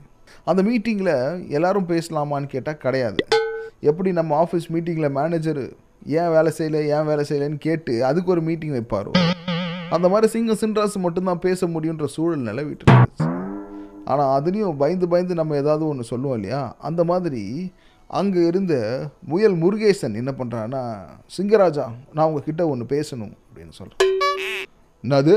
நீ என்கிட்ட பேசணுமான்னு சின்ராஸுக்கு ரொம்ப கோவம். ஏன்னா மற்ற மிருகங்கள்லாம் அமைதியாக இருக்கும்போது ஒரு முயல். அது நீங்கள் வறுத்து சாப்பிட்டீங்கன்னா மதியத்துக்குள்ளே செரிச்சிரும். அந்த அளவுக்கு சின்னதாக இருக்கிற அந்த முயல் வந்து நம்மளை பார்த்து பேசுது. சரி என்ன சொல்ல வர சொல்லு. அப்போது இவர் என்ன சொல்கிறாருன்னா நம்ம முயல் முருகேசன் இந்த பாருங்க உங்களால் எங்களால் வெளியில் வர முடியல. என் டார்லிங்கோட என்னால் ஒரு தோப்புக்குள்ளே போய் கேரட் திருட முடியல. அது மட்டும் இல்லை என்னோட நண்பர்கள் நிறைய பேர் வீட்டிலேருந்து வெளியில் வராங்க கடைக்கு போகிறாங்க ஆனால் அந்த நேரத்தில் நீங்கள் அவங்கள போட்டு சமைச்சிடுறீங்க.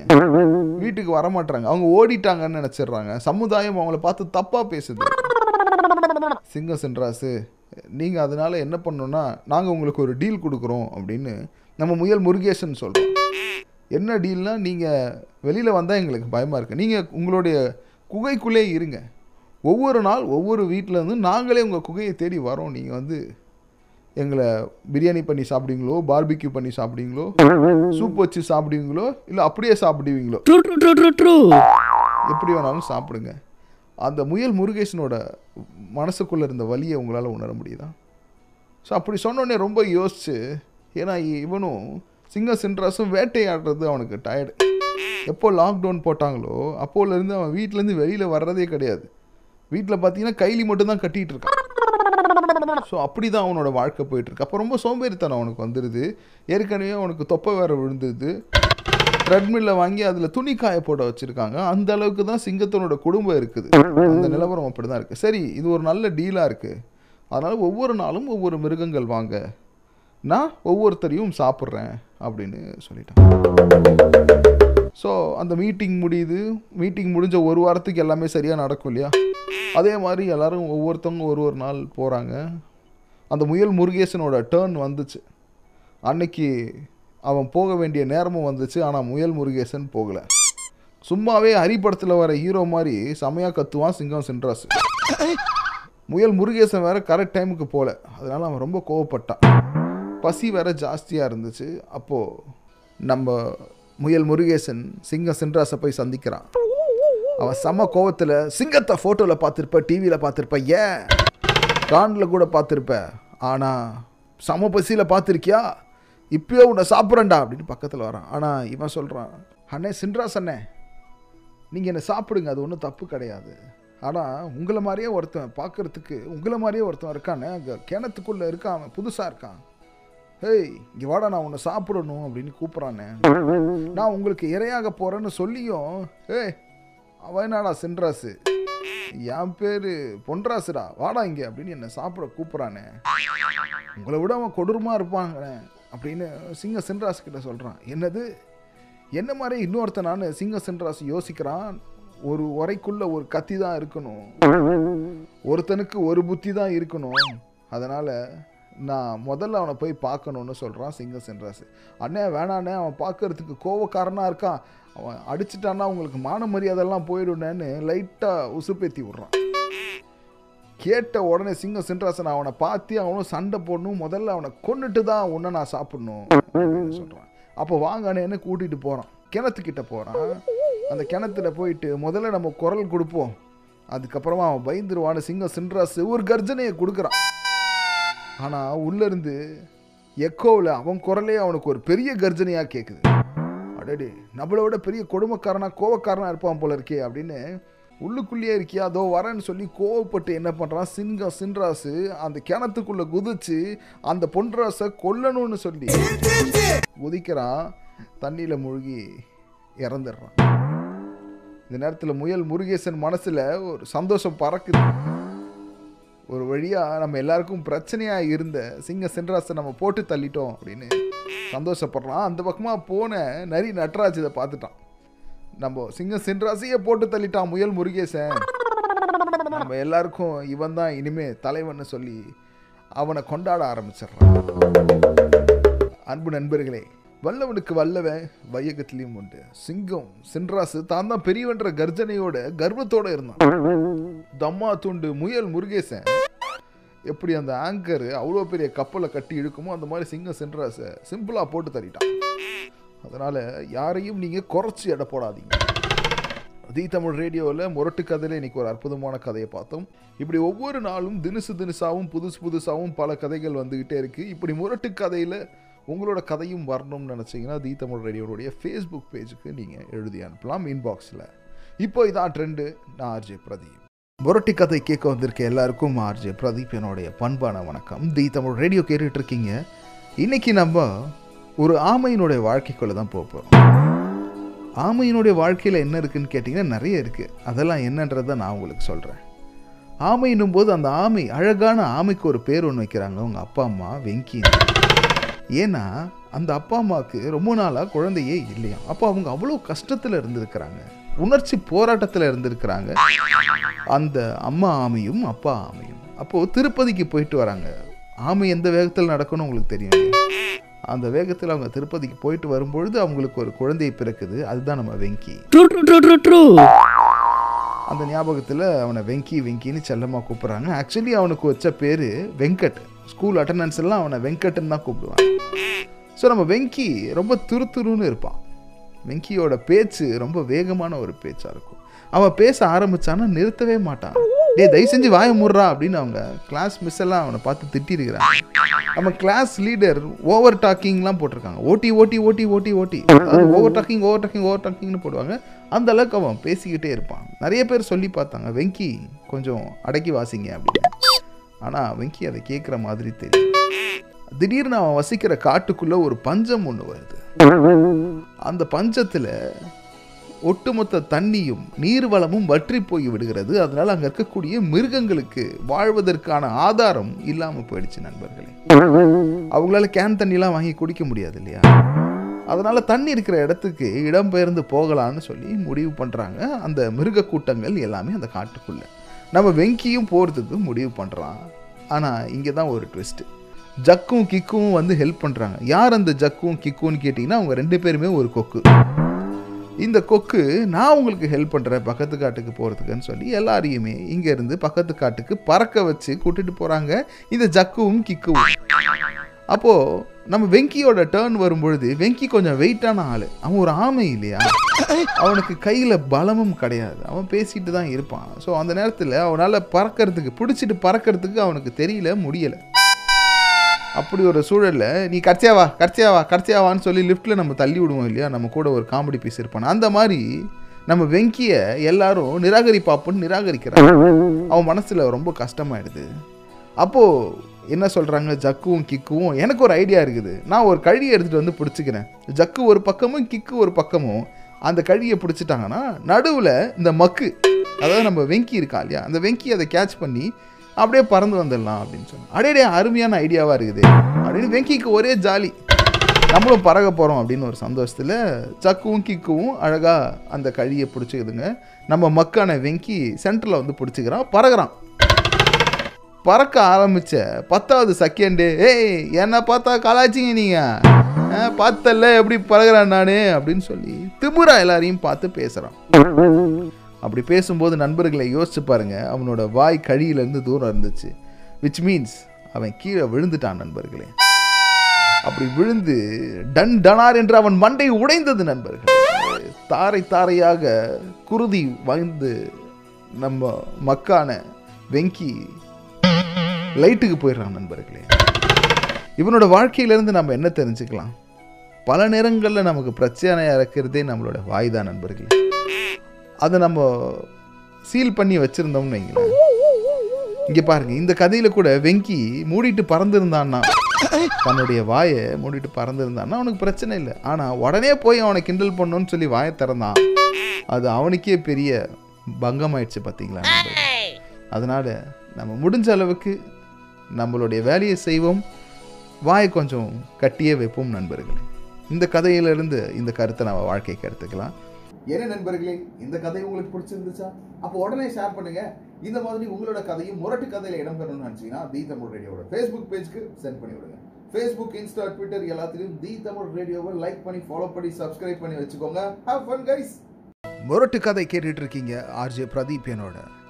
தி தமிழ் ரேடியோவில் இன்னைக்கு முரட்டு கதையில் நம்ம ஒரு ஏழை விவசாயினுடைய வாழ்க்கையை பற்றி பார்க்க போகிறோம் அந்த ஏழை விவசாயி என்ன பண்ணுவாருன்னா டப்பிங் படமாக பார்க்கறத வழக்கமாக கொண்டிருக்காரு.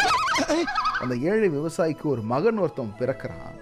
அந்த மகனுக்கு டப்பிங் படம் பார்த்ததுனால இவர் டப்பிங் பட டைட்டில்லாம் உங்களுக்கு தெரியும் இல்லையா? ராக்கெட் ராஜா. அட்ரா அட்ரா அட்ரா மிரட்டல் அட்ரா. இந்த மாதிரியான படங்களை பார்த்தே அவர் வளர்ந்துருக்காரு. பாயும் புலி பதுங்கும் பாம்பு. அப்படி அவங்க மகனுக்கு எல்லாரும் கண்ணாயிரம்னு பேர் வைக்க சொல்றாங்க. ஆனால் அவர் டப்பிங் படம் பார்த்ததுனால அப்படியே அதை டிரான்ஸ்லேட் பண்ணுறாரு என் மகனை இனிமேல் எல்லாரும் ஐ தௌசண்ட் தான் கூப்பிடணும் அப்படின்னு சொல்கிறார் ஊரே வியந்து பார்த்துச்சு. வாட் ஐ தௌசண்ட் அப்படின்னு அப்போ யாருக்கும் தெரியல அந்த ஐ தௌசண்ட் அந்த ஊர்லேயே மிகப்பெரிய பணக்காரராக வருவான் அப்படின்றது. அவனுடைய அந்த பேர் ராசி ஐ தௌசண்ட் ஒரு தௌசண்ட் ஏக்கர் ப்ராப்பர்ட்டியோட ஓனராக மாற்று அந்த ஐ தௌசண்ட் வளர்றான் வளர்ந்து அவனோட வாழ்க்கை முடியுது. கிட்டத்தட்ட டிக்கெட் வாங்குற சுச்சுவேஷனுக்கு போறான். எழுபத்தி ஒன்பது வயசு வரைக்கும் ஐ தௌசண்டோட வாழ்க்கை இருக்குது. அந்த ஐ தௌசண்ட் மூன்று பிள்ளைகளையும் பெற்றிருந்தான். இப்போ அந்த ஐ தௌசண்டோட வாழ்க்கையில அவன் என்னெல்லாம் சம்பாதிக்கணும்னு நினைச்சான் அதை எல்லாத்தையும் சம்பாரிச்சு. சம்பாரிச்சு அந்த ஊர்லயே மிகப்பெரிய செல்வந்தனா வாழ்ந்துட்டு இருக்கான் நம்ம ஐ தௌசண்ட் பசங்க மூணு பேரையும் கூப்பிட்டு ஒன் ஆம் டிஸ்டன்ஸ் விட்டு. ஏன்னா கொரோனா காலம் இல்லையா? சோசியல் டிஸ்டன்சிங் கண்டிப்பா தேவைன்றதை வீட்டுக்குள்ளேயே ஃபாலோ பண்றான் நம்ம ஐ தௌசண்ட். ஐ தௌசண்ட் இப்போ முதியவர். ஐ தௌசண்ட் என்ற முதியவர் தன்னுடைய மூன்று பிள்ளைகளையும் கூட்டு நிற்க வைக்கிறாரு. நிற்க வச்சு அவங்க கிட்ட நான் உங்ககிட்ட ஒரு டாஸ்க் ஒன்று கொடுக்க போகிறேன் அந்த டாஸ்க்கை நீங்கள் கம்ப்ளீட் பண்ணிட்டீங்கன்னா வாழ்க்கையினுடைய உயர்ந்த அர்த்தம் உங்களுக்கு புரிஞ்சிடும். இந்த நோக்கம் உங்களுக்கு புரிஞ்சிச்சுன்னா வாழ்க்கையில் உங்களை யாராலும் ஜெயிக்க முடியாது. அப்படிப்பட்ட ஒரு ரகசியத்தை நான் சொல்லி கொடுக்க போகிறேன்னு சொல்கிறேன் பசங்களும் ரெடி ஆயிட்டாங்க. அது மட்டும் இல்லை எப்படியும் அப்பா நமக்கு சொத்தெல்லாம் எழுதி வச்சிருவாருன்னு மூணு பேருக்கும் ஒரு எதிர்பார்ப்பு. ஏன்னா டிக்கெட் வாங்குற நிலமையில் இருக்கார் இல்லையா? அதனால் அப்பாவே நமக்கு பிரித்து கொடுத்துட்டு போயிடுவாரு அப்படின்னு. ஆனால் இந்த நேரத்தில் ஒரு டாஸ்க் கொடுக்கறதுக்காக வெளியில இருந்து கொஞ்சம் குச்சிகளை எடுத்துகிட்டு வர சொல்கிறாரு ஒரு கத்தையான குச்சிகளை எடுத்துகிட்டு வர சொல்கிறாரு அந்த கத்தையான குச்சிகளை எடுத்துகிட்டு வந்து வச்சுட்டு நான் உங்களுக்கு கொடுக்க போகிறது டாஸ்க் எப்படி? அருணாச்சலம் திரைப்படத்தில் அருணாச்சலத்தோட அப்பா ஒரு டாஸ்க் கொடுத்து முப்பது நாளில் முப்பது கோடியை செலவு பண்ணிட்டேன்னா நான் உனக்கு முந்நூறு கோடி தருவேன்றாரு. அந்த மாதிரி சில பல குச்சிகளை அந்த கத்தையை கொடுத்துட்டு இந்த குச்சியை யார் உடைக்கிறாங்களோ அவங்களுக்கு தான் என்னுடைய மொத்த சொத்தையும் தந்துருவேன்னு சொல்லிட்டார். இதை பார்த்த மூத்த பையனுக்கு முதல்ல நம்ம தான் பலசாலி ஏன்னா நம்ம தான் உடல்ல வலிமை பெற்றிருக்கிறோம். ஜிம்முக்கெல்லாம் போகிறோம் காலையில் முட்டை பாலெல்லாம் குளிக்கிறோம் அப்படின்னு சொல்லிட்டு அவன் நேராக போகிறான் அந்த கத்தை எடுத்து உடைக்கிறதுக்கு ட்ரை பண்ணுறான் முக்குறான் முடங்குறான். அந்த கத்தையை அவனால் உடைக்க முடியல. ஏன்னா குச்சிகள் மொத்தமாக இருந்துச்சு. அவன் தோல்வியை ஒத்துக்கிட்டு பின்னாடி போகிறான் இரண்டாவது பிள்ளையும் போகிறான் வந்து அவன் முயற்சி பண்ணுறான் அப்பயும் அவனால் முடிக்கல. மூன்றாவது பிள்ளை பார்க்க ஒல்லியாக இருக்கான். பார்க்குறதுக்கு பார்க்கறதுக்கு சோப்லாங்கி மாதிரி இருக்கிறானே. இவன் எப்படி இதை உடைக்க போகிறான்னு அண்ணனுங்களும் ஒரு மாதிரி ஏளனமாக அவனை பார்த்து சிரிக்கிறாங்க. இங்கே தான் ட்விஸ்ட்டு அந்த மூன்றாவது பிள்ளை அந்த குச்சிகளை எடுக்கிறான். அந்த கத்தையை எடுத்து முயற்சி பண்ணுறான் முயற்சி பண்ணி உடைக்கிறானான்னு பார்த்தா உடைக்கல. அவ்வளோ பலசாலியா இருக்கிற அவனாலே உடைக்க முடியல. தம்பியால் எப்படி உடைக்க முடியும்னு நினைக்கிறீங்க? இப்படிதான் நீங்க தப்பு கணக்கு போடுறீங்க. மூன்று பேராலையும் உடைக்க முடியல. உடனே ஐ தௌசண்ட் சிரிக்கிறான். பசங்களுக்கு சம கடுப்பு காலை போட காலத்துல கிழவ என்ன கலாயிரியா அப்படின்னு அந்த கத்தையாலே கிழவனை அடிக்க போறாங்க. அதாவது நம்ம ஐ தௌசண்டை மூன்று பேரும் சேர்ந்து அடிக்க போறாங்க.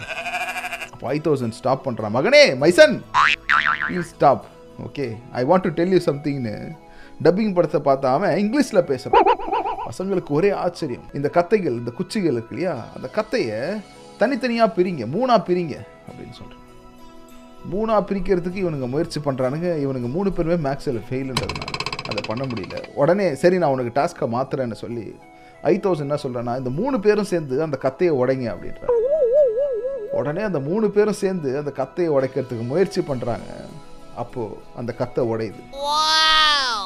இந்த மூணு பேர் முகத்துலேயும் சந்தோஷம் இருக்கு. நம்ம ஐ தௌசண்ட் சொல்கிறான் இந்த சொத்துக்களை மூணு பேருக்கும் சரிசமமாக பிரித்து கொடுக்குறேன் அப்படின்னு. இதில் என்ன கருத்து இருக்க போகுதுன்னு அந்த மூணு பசங்க மாதிரி நீங்கள் நினச்சிங்கன்னா நீங்கள் ஒரு முட்டாள். அங்கே தான் ஐ தௌசண்ட் ஒரு பெரிய கருத்தை சமோசாக்குள்ளே எப்படி உருளைக்கிழங்கு ஒளிச்சு வைக்கிறாங்களோ முட்டை பஜ்ஜிக்குள்ள முட்டையை எப்படி ஒளிச்சு வைக்கிறாங்களோ அந்த மாதிரி ஒரு கருத்தை ஒளிச்சு வச்சிருந்தான். என் அன்பு குழந்தைகளே நம்ம ஐ தௌசண்ட் சொல்கிறான் மை டியர் சன்ஸ் அதாவது ஒரு குச்சியை நீங்கள் ஒத்தையாக ட்ரை பண்ணும்போது முடியல. ஆனால் மொத்தமாக சேர்ந்து உடைக்க ட்ரை பண்ணும்போது உடைக்க முடிஞ்சது பார்த்தீங்களா அந்த மாதிரி ஏரியாவில் யார் இருந்தாலும் சரி அவன் வளர்றான்னா அவனை நீங்கள் ஒருத்தனாக போய் அடிச்சிங்கன்னா அவன் திருப்பி அடிச்சிடுவான் மூணு பேராக போய் அடிச்சிங்கன்னா உங்களை யாராலையும் கேள்வியே கேட்க முடியாது. ஏரியாவில் நீங்கள் ஒரு தாதாவாக மாறிடுவீங்க. நான் எப்படி இந்த ஏரியாவில் பணக்காரனாக மாறினேன்? இப்படி தான் அந்த மூன்று பிள்ளைகளும் அப்பா நீ இப்படி தான் பணக்காரனானு எனக்கு தெரியாதுப்பா. பட் இந்த ரூட் எனக்கு ரொம்ப நல்லா இருக்கு. அந்த டீலிங் எனக்கு ரொம்ப பிடிச்சிருக்கு. அதனால் அதை நான் ஃபாலோ பண்ணுறப்பான்னு சொல்லி. இந்த கதையில் ஒற்றுமையாக இருக்கிறது தான் பலம்னு நம்ம ஐ தௌசண்ட் நம்ம எல்லாருக்கும் உணர்த்திட்டு வாழ்ந்து காமிச்சிட்டு போயிருக்காரு. இந்த கதையின் மூலயமா அந்த மகன்களும் இப்போது செல்வந்தர்களாக வாழ்ந்து கொண்டிருக்கிறார்கள். ஆக ஒற்றுமையாக இருப்போம் நண்பர்களே. என்ன நண்பர்களே இந்த முரட்டு கதை உங்களுக்கு பிடித்திருந்ததா? உங்களோட கதையும் முரட்டு கதையில் இடம்பெறணும்னு நினைச்சீங்கன்னா தி தமிழ் ரேடியோவோட ஃபேஸ்புக் பேஜ்க்கு அனுப்பிச்சு விட்ருங்க இன்ஸ்டா ட்விட்டர் ஃபேஸ்புக் எல்லாத்துலேயும் தி தமிழ் ரேடியோவை ஃபாலோ பண்ணுங்க. ஹவ் ஃபன் கைஸ் இரவின் மடியில் கட்டிலுக்கடியில் நீங்க கேட்டுட்டு இருக்கிறது தி தமிழ் ரேடியோ. முரட்டு கதையில் நான் உங்கள் ஆர்ஜே பிரதீப். இன்னைக்கு நம்ம வாத்து வினித் மற்றும் குரங்கு அப்பாஸினுடைய வாழ்க்கைக்குள்ள இருக்கிறோம். குரங்கு அப்பாஸ் ஒரு திருடன். அப்பாஸ்னு பேர் வச்சுட்டு அவன் திருடனாக இருப்பானான்னு கேட்டிங்கன்னா அவன் ஒரு திருடன். அதாவது திருடன்னா அவ்வளோ கேவலமாக நம்ம சொல்லிட முடியாது. ஏன்னா யாரும் பார்க்காத போது அவங்களுடைய பொருளை எடுக்கிறதுன்றது எவ்வளோ சிரமமான ஒரு விஷயம் பார்த்தீங்களா? அவ்வளோ பெரிய சிரமமான வேலையை செய்கிறானா அவனுக்கான மரியாதையை நம்ம கொடுத்து தானே ஆகணும். கரெக்டு தானே? அதனால் அவரை திருடர் அப்படின்னு நம்ம சொல்லுவோம். திருடர் அப்பாஸ் இருக்கிறார் இல்லையா? அதாவது நம்ம குரங்கு. அவன் அவனுடைய ஃப்ரெண்டான வாத்து வினீத்துக்கு பரிசு கொடுக்கணும்னு நினைக்கிறான். ஏன்னா அது ஒரு நண்பர்கள் தினம். Many more happy returns of the happy friendship டேன்னு எல்லாரும் வாட்ஸ்அப்பில் மெசேஜும் ஸ்டேட்டஸும் வச்சுட்டு நண்பன் போட்ட சோறு நிதமும் தின்னே பாருன்னு ஸ்டேட்டஸ் வச்சுட்டு இருக்க இந்த ஒரு சூழலில் அவன் ஏதாவது கொடுக்கணும்னு நினைக்கிறான். அவனோட நண்பன் வாத்து வினீத்துக்கு. நம்ம அப்பாஸ் என்ன பண்ணுறான்னா திருடுறதுக்காக போகிறான் நண்பனுக்காக ஒரு பரிசை நண்பர்கள் தின பரிசை திருடுறதுக்காக போகிறான் அந்த நேரத்தில் தான் ஊர் தலைவர் சிங்கம் சண்முகத்துக்கிட்ட மாட்டிக்கிறான். இது சிரிக்கிற விஷயம் இல்லை சிந்திக்க வேண்டிய விஷயம். ஒருத்தன் நண்பனுக்காக பரிசு வாங்குறதுக்கு பணம் இல்லை அந்த ஒரு கஷ்டத்தில் அவன் இருக்கிறான். அந்த நேரத்தில் அவன் திருட போகிறான் ஊர் தலைவர்கிட்ட மாட்டிக்கிட்டான். அந்த ஊர் தலைவர் அவனை கேட்குறாரு எவ்வளோ தைரியம் தான் நீ திருடுவ? அப்படின்னு. அதே கேள்வி இவன் கேட்குறான் எவ்வளோ தைரியம் இருந்தா என்னோட தேவைக்கு திருட வந்து என்னை பிடிப்ப அப்படின்னு கேட்குறான் ஊர் தலைவருக்கு செம கடுப்பாயிடுச்சு. செஞ்சதே திருட்டு. இதில் திமிரா பேசி வேற பேசுறியான்னு சொல்லி நம்ம சிங்கம் சண்முகராஜன் இருக்கார் இல்லையா? அவர் காது மேலே வைக்கிறாரு. நம்ம குரங்கு அப்பாஸை. அப்பாஸுக்கு பயங்கர கஷ்டமாயிடுது வலியாயிடுது. அப்புறம் அவனை அரெஸ்ட் பண்ணி ஜெயிலில் போடுறாங்க. ஜெயிலில் போட்டு நம்ம சிங்கம் சண்முகராஜன் சும்மாவே கோவப்படுவார். அவரே கலாச்சதுனால இன்னும் கொஞ்சம் எக்ஸ்ட்ரா கோவப்பட்டார்.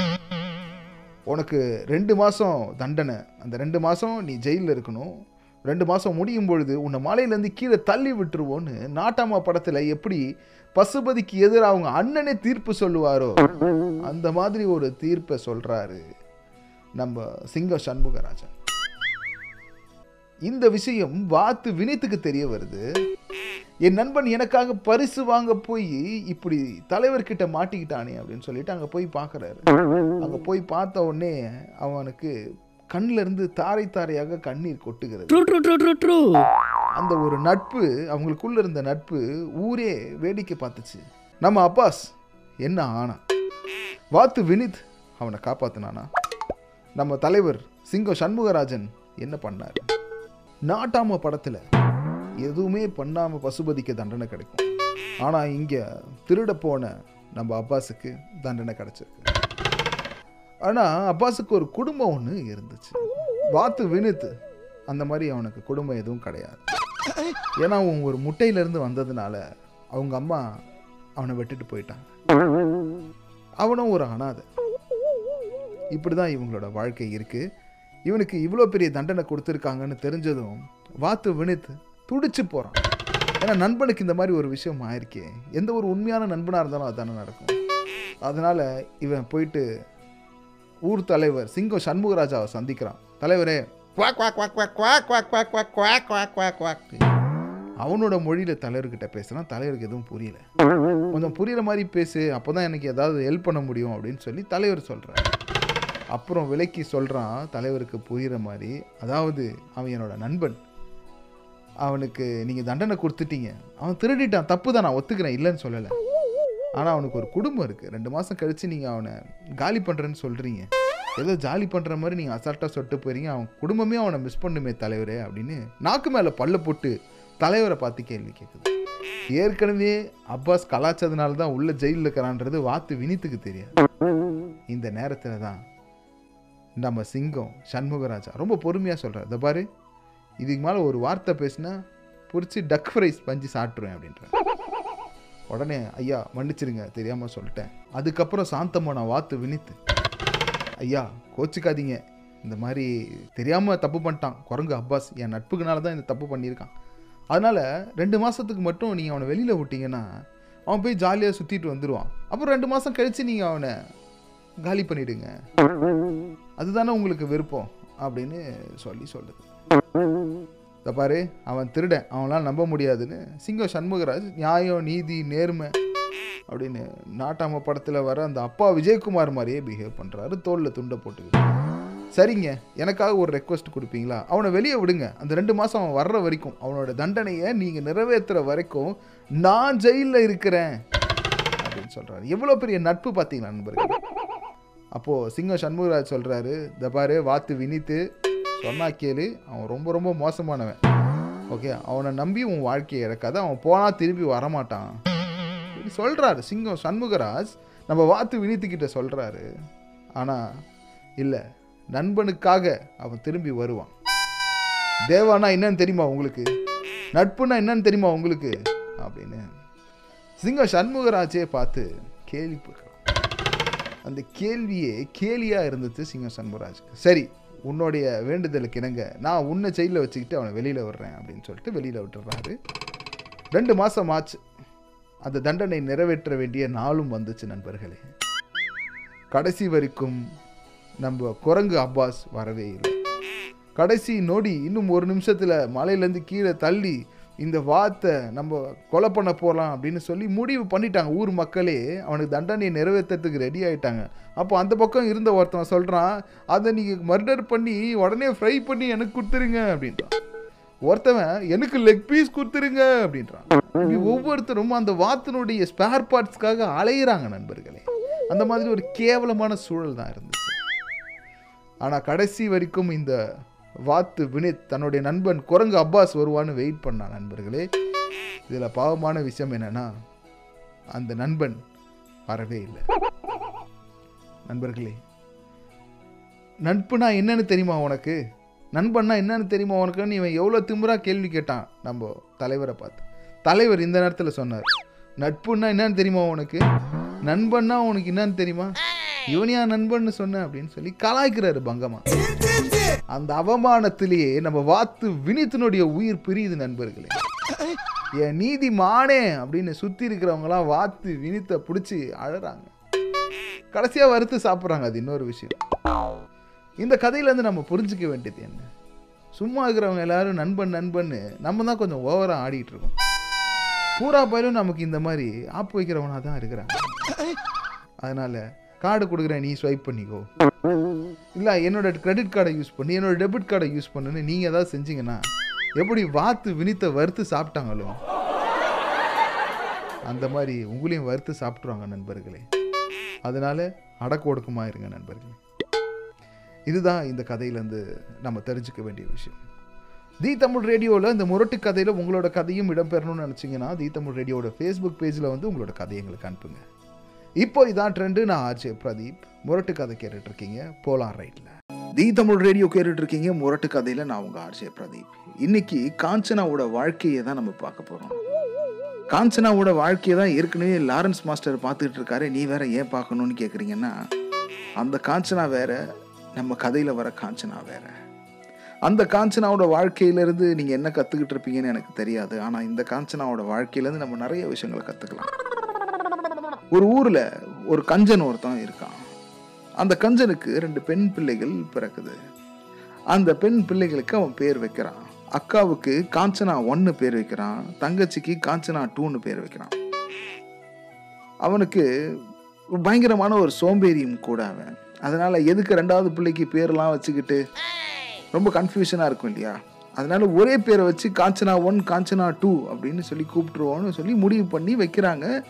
அக்காவுக்கு காஞ்சனா ஒன் தங்கச்சிக்கு காஞ்சனா டூன்னு பேரை வச்சுட்டாங்க.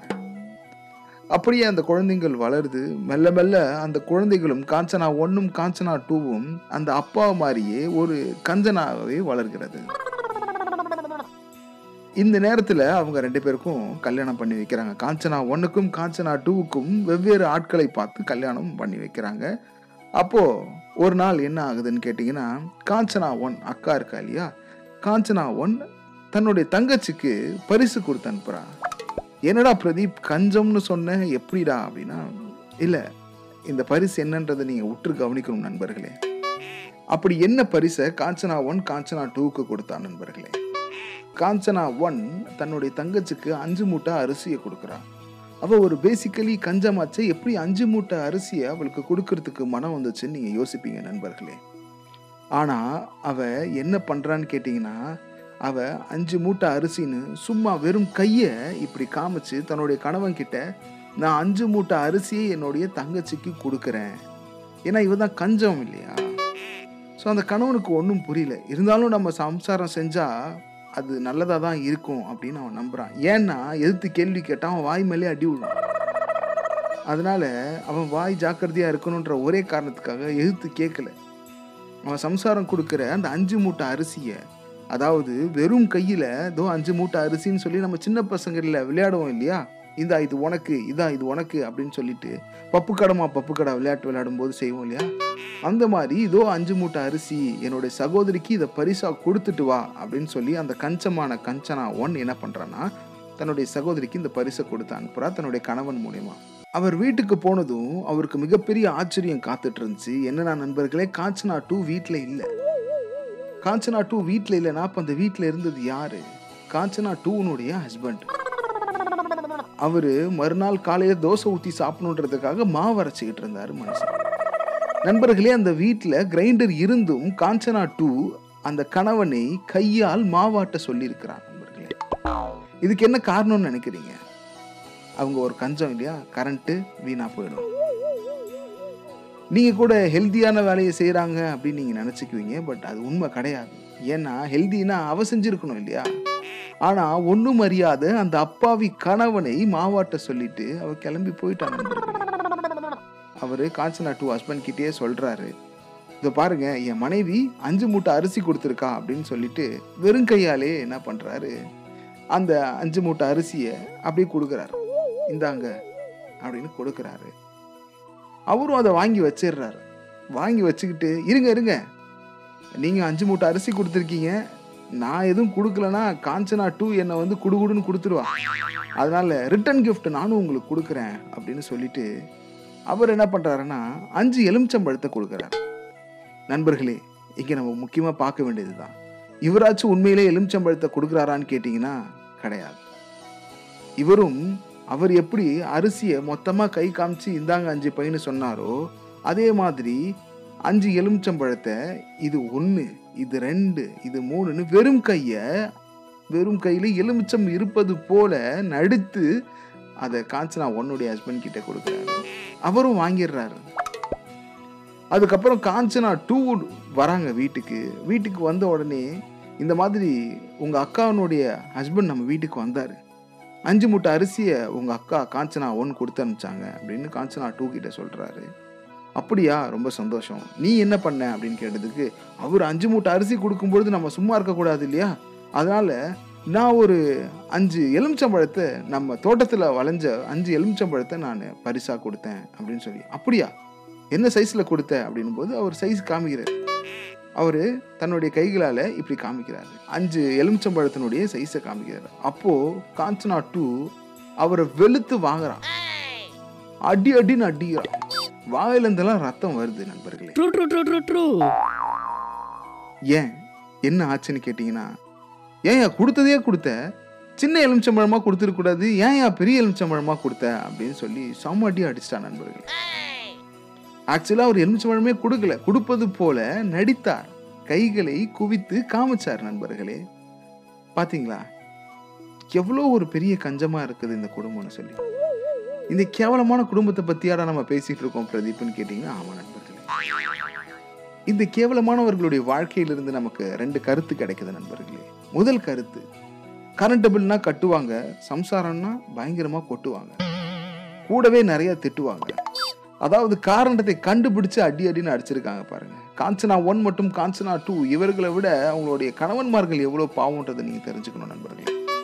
அதனால உங்க சம்சாரம் உங்களை திட்டுறாங்கன்னா அடிக்கிறாங்கன்னா உதைக்கிறாங்கன்னா அதை சாதாரணமா நீங்க எடுத்துக்கணும். இதுல இன்னொரு கருத்து என்னன்னா நம்ம ஒருத்தவங்க கிட்ட கஞ்சமா இருக்கிறோம்னா அவங்களும் நம்ம கிட்ட கஞ்சமா தான் இருப்பாங்க. True true true true true அதனால தாராளமா உங்களோட வாழ்க்கையை வாழுங்க நண்பர்களே. உங்களோட கதையும் தி தமிழ் ரேடியோவில் முரட்டு கதையில் இடம்பெறணும்னு நினச்சிங்கன்னா தி தமிழ் ரேடியோவுடைய ஃபேஸ்புக் பேஜில் உங்களோட கதைகளை எனக்கு அனுப்புங்க. தி தமிழ் ரேடியோ இப்போ இதான் ட்ரெண்டு தி தமிழ் ரேடியோவில் முரட்டு கதைக்காக நான் உங்கள் ஆர்ஜே பிரதீப். வாழ்க்கையில் அப்படின்னு ஒவ்வொருத்தவங்களும் ஒவ்வொரு கருத்து சொல்லிட்டு இருக்கும்போது நம்மளும் ஒரு சில பல கருத்துக்களை வறுத்து கொடுக்கணுன்றதுக்காக தான் இந்த முரட்டு கதையில் முரட்டுத்தனமான கருத்துக்களை சொல்லிட்டு அந்த வகையில் இன்னைக்கு நம்ம யாரோட வாழ்க்கைக்குள்ளே போக போகிறோன்னா குட்டிமணியோட வாழ்க்கைக்குள்ளே குட்டிமணி வாழ்க்கை ரொம்ப மோசமானது. அதாவது நான் நம்ம குட்டிமணியை பற்றி பேசலை. இந்த கதையில் வர கேரக்டரோட பேரும் குட்டிமணி தான். குட்டிமணியும் அவரோட மனைவிக்கும் நிறைய சண்டை நடக்குது. எதனாலனா இவ்வளோ நாள் ஆச்சு ஒரு படத்துக்காச்சு நீ என்னை கூட்டின்னு போறியா? அப்படின்னு சொல்லிட்டு அவங்க மனைவி அவரை இஷ்டத்துக்கு திட்டு திட்டுன்னு திட்டுறாங்க. லெஃப்ட் ரைட்டு கொடுக்குறாங்க. அடி அடின்னு அடிக்கிறாங்க. இது எல்லாத்தையும் வாங்கிட்டு பொறுத்துட்டு சகிச்சிட்டு வாழ்ந்துட்டு இருக்காரு நம்ம குட்டிமணி. ஒரு பாவமான மனுஷன் இல்லையா? சரி இன்னைக்கு நம்ம சம்சாரம் திட்டக்கூடாதுன்னா அட்லீஸ்ட் நம்ம படத்துக்கு போகலான்னு சொல்லிட்டு படத்துக்கு டிக்கெட்டை புக் பண்ணுறாரு ஆனால் மனுஷன் அவருடைய இரண்டு குழந்தைகள் சுருளி மற்றும் சுருளி அவங்களோட மூத்த பையன் பாப்பா பரிமலா பரிமலா தான் அவங்க பேர். ஆனால் இவங்க செல்லமாக பாப்பா பரிமலா பாப்பா பரிமலான்னு கூப்பிடுறாங்க ஸோ அவங்க ரெண்டு பேருக்கும் டிக்கெட்டு வாங்காமல் போயிடுறாரு. குட்டிமணியோட மனசில் என்ன எண்ணம் இருந்துச்சு? நீங்கள் நினைக்கிற அந்த எண்ணம் கிடையாது. அவர் குழந்தைங்கள கூட்டிகிட்டு போனால் அங்கே கொரோனா வந்துடுமோ அதாவது லாக்டவுன் முன்னாடி காலத்தில். அதனால் குழந்தைங்கள கூப்பிட்டு போகக்கூடாதுன்ற ஒரே காரணத்துக்காக தான் இவர் வந்து அவருக்கும் அவரோட மனைவிக்கும் டிக்கெட் எடுக்கிறார். வீட்டுக்கு வந்து சரி இன்னைக்கு பிளான் பண்ணி பதினோரு மணி காட்சியை வெறித்தனமாக என்ஜாய் பண்ணிடணும்னு சொல்லி மனுஷன் அவர் மனைவி கிட்ட டிக்கெட்டை கொடுக்குறாரு. அப்போது நீங்கள் ரெண்டு பேரும் பசங்களாக விளையாடிட்டு இருங்கன்னு சொல்லிட்டு நம்ம சுருளியையும் பாப்பா பரிமளியாவும் விட்டுட்டு அவங்க தியேட்டருக்கு கிளம்புறாங்க. தியேட்டரில் என்ன நடந்துச்சு? தியேட்டரில் படம் தான் ஓடுச்சு. ஆனால் வீட்டில் என்ன நடந்துச்சு? பாப்பா பரிமளாவும் சுருளியும் சேட்டை பண்ணாமல் இருந்தாங்களா? இந்த கதையில் வர ஒரு குட்டிமணி என்ன பண்ணுன்னு கேட்டிங்கன்னா ராத்திரி பதினோரு பன்னெண்டு மணி வரைக்கும் டிவி பார்க்குறத வழக்கமாக வச்சுருப்பாங்க. அப்போ பதினோரு மணிக்கு என்ன மாதிரி பாட்டெலாம் போடுவாங்க? சோக பாடல்கள் போடுவாங்க இல்லையா? குறிப்பாக வயதானவர்களுக்கான பாடல்கள் போடுவாங்க. அப்படி வந்து சலங்கை ஒளி திரைப்படத்திலேருந்து பாடல்கள் அவர் பார்த்துருக்கிறாரு முன்னாடி நாள் நைட்டு அவர் கூட பாப்பா பரிமளாவும் சுருளியும் பார்த்துருக்குறாங்க அவர் என்னெல்லாம் பார்த்தாரோ அது. அப்போ இவங்க ரெண்டு பேரும் தியேட்டருக்கு வெளியில் போனதுக்கப்புறம் பசங்களுக்கு போர் அடிக்கும் இல்லையா? அந்த கிணத்துல வரும்போது நம்மளும் ஆடி பார்க்கலாமா அப்படின்னு சொல்லிட்டு இவங்க என்ன பண்ணுறாங்கன்னா கிணத்து மேலே ஏறி தகிட தஜிமி தகிட தஜிமி தந்தானா? அந்த பாட்டுக்கு எப்படி கமலஹாசன் கிணத்துல குறுக்க நடுக்க டப்பு டுப்பு ஜும் டப்பு டுப்பு ஜும்னு ஸ்டெப்பு போடுவாரோ அந்த மாதிரி ஸ்டெப்பு போடுறாங்க. இதில் சுருளி பெரிய பையன் சிக்ஸ் ஸ்டாண்டர்ட் பி செக்ஷன் படிக்கிறான் ஒரு பெரிய பையன் அவன். அவனுக்கு அந்த ஸ்டெப்பு கரெக்டாக வந்துருச்சு ஆனால் பாப்பா பரிமளாக்கு வரல. அவள் டப்பு டுப்பு ஜும் டப்பு டுப்பு ஜும்னும் போது லெஃப்ட் காலை தூக்கியிருக்கணும். ஆனால் அவள் ரைட்டு காலை தூக்குறதுக்கு பதிலாக அட் அ டைமில் ரெண்டு காலையும் தூக்கிடுறான் அதனால அந்த கிணத்துக்குள்ள தொபக்கடின்னு விழுந்துடுறான் இந்த குழந்தைக்கு என்ன தெரியும்? யோசிச்சு பாருங்க. சுருளிக்கு என்ன தெரியும்? அவனுக்கு பத்து திருக்குறள் தெரியும் அவ்வளோதான் அது கூட பத்து மார்க் கிடைக்கும்னு அவங்க ஸ்கூலில் சொன்னதுனால அவன் தெரிஞ்சு வச்சுருக்கான் கிணத்துக்குள்ளே அவனுடைய பாப்பா அண்ணா என்னை காப்பாத்துங்க காப்பாத்துங்கன்னு சொல்லி நம்ம பாப்பா பரிமளா கிணத்துக்குள்ளே இருக்கிறா. வெளியில இருக்கான். குட்டிமணி அவன் சம்சாரத்தோட தியேட்டர்ல படம் பார்த்துட்டு இருக்காரு. எவ்வளோ ஒரு சோகமான சூழல் பாருங்க. இந்த நேரத்தில் சுரளி என்ன பண்ணுறான்னு கேட்டிங்கன்னா அங்கேருந்த ஒரு கயிறை எடுத்து அதில் ஒரு பக்கெட்டை கட்டி உள்ள கைத்தை இறக்குறான். இறக்கி பாப்பா ட்ரூ ட்ரூ ஆனால் அவன் சிக்ஸ் ஸ்டாண்டர்ட் பி செக்ஷன் தான் படித்தான் அவனுக்கு எப்படி இது தெரிஞ்சது? எல்லாருக்குமே ஒரே குழப்பமா இருக்கு. குட்டிமணி வீட்டுக்கு வரான். குட்டிமணி வீட்டுக்கு வந்து என்ன நடந்துச்சுன்னு கேட்கும்பொழுது அந்த பாப்பா ஃபுல்லாக தண்ணிக்குள்ளே இருந்தா. தண்ணி ஈரமாக இருந்துச்சு. தலையெல்லாம் தோற்றி காய வைக்கிறதுக்குள்ளே வந்துடுறாங்க. அவங்க படம் முடிஞ்சிருச்சுன்னு நினைக்கிறேன். வந்துடுறாங்க. என்ன நடந்துச்சு? அப்படின்னு போது யார் உன்னை காப்பாத்துனாங்க? எல்லாருக்குமே ஒரே ஆச்சரியமாக போயிடுச்சு. சுருளி தானே காப்பாற்றினா இல்லை வேற யாரோ காப்பாற்றிருக்காங்க சுருளியால் இதை செஞ்சுருக்க முடியாது. ஏன்னா அவன் சின்ன பையன். எப்படி இதை செஞ்சான் அப்படின்னு எல்லாரும் சந்தேகப்படுறாங்க. அப்போ தான் சுருளி சொல்கிறான் அப்பா நீங்கள் அன்றைக்கி ஒரு பாட்டு பார்த்தீங்க ஞாபகம் இருக்கா?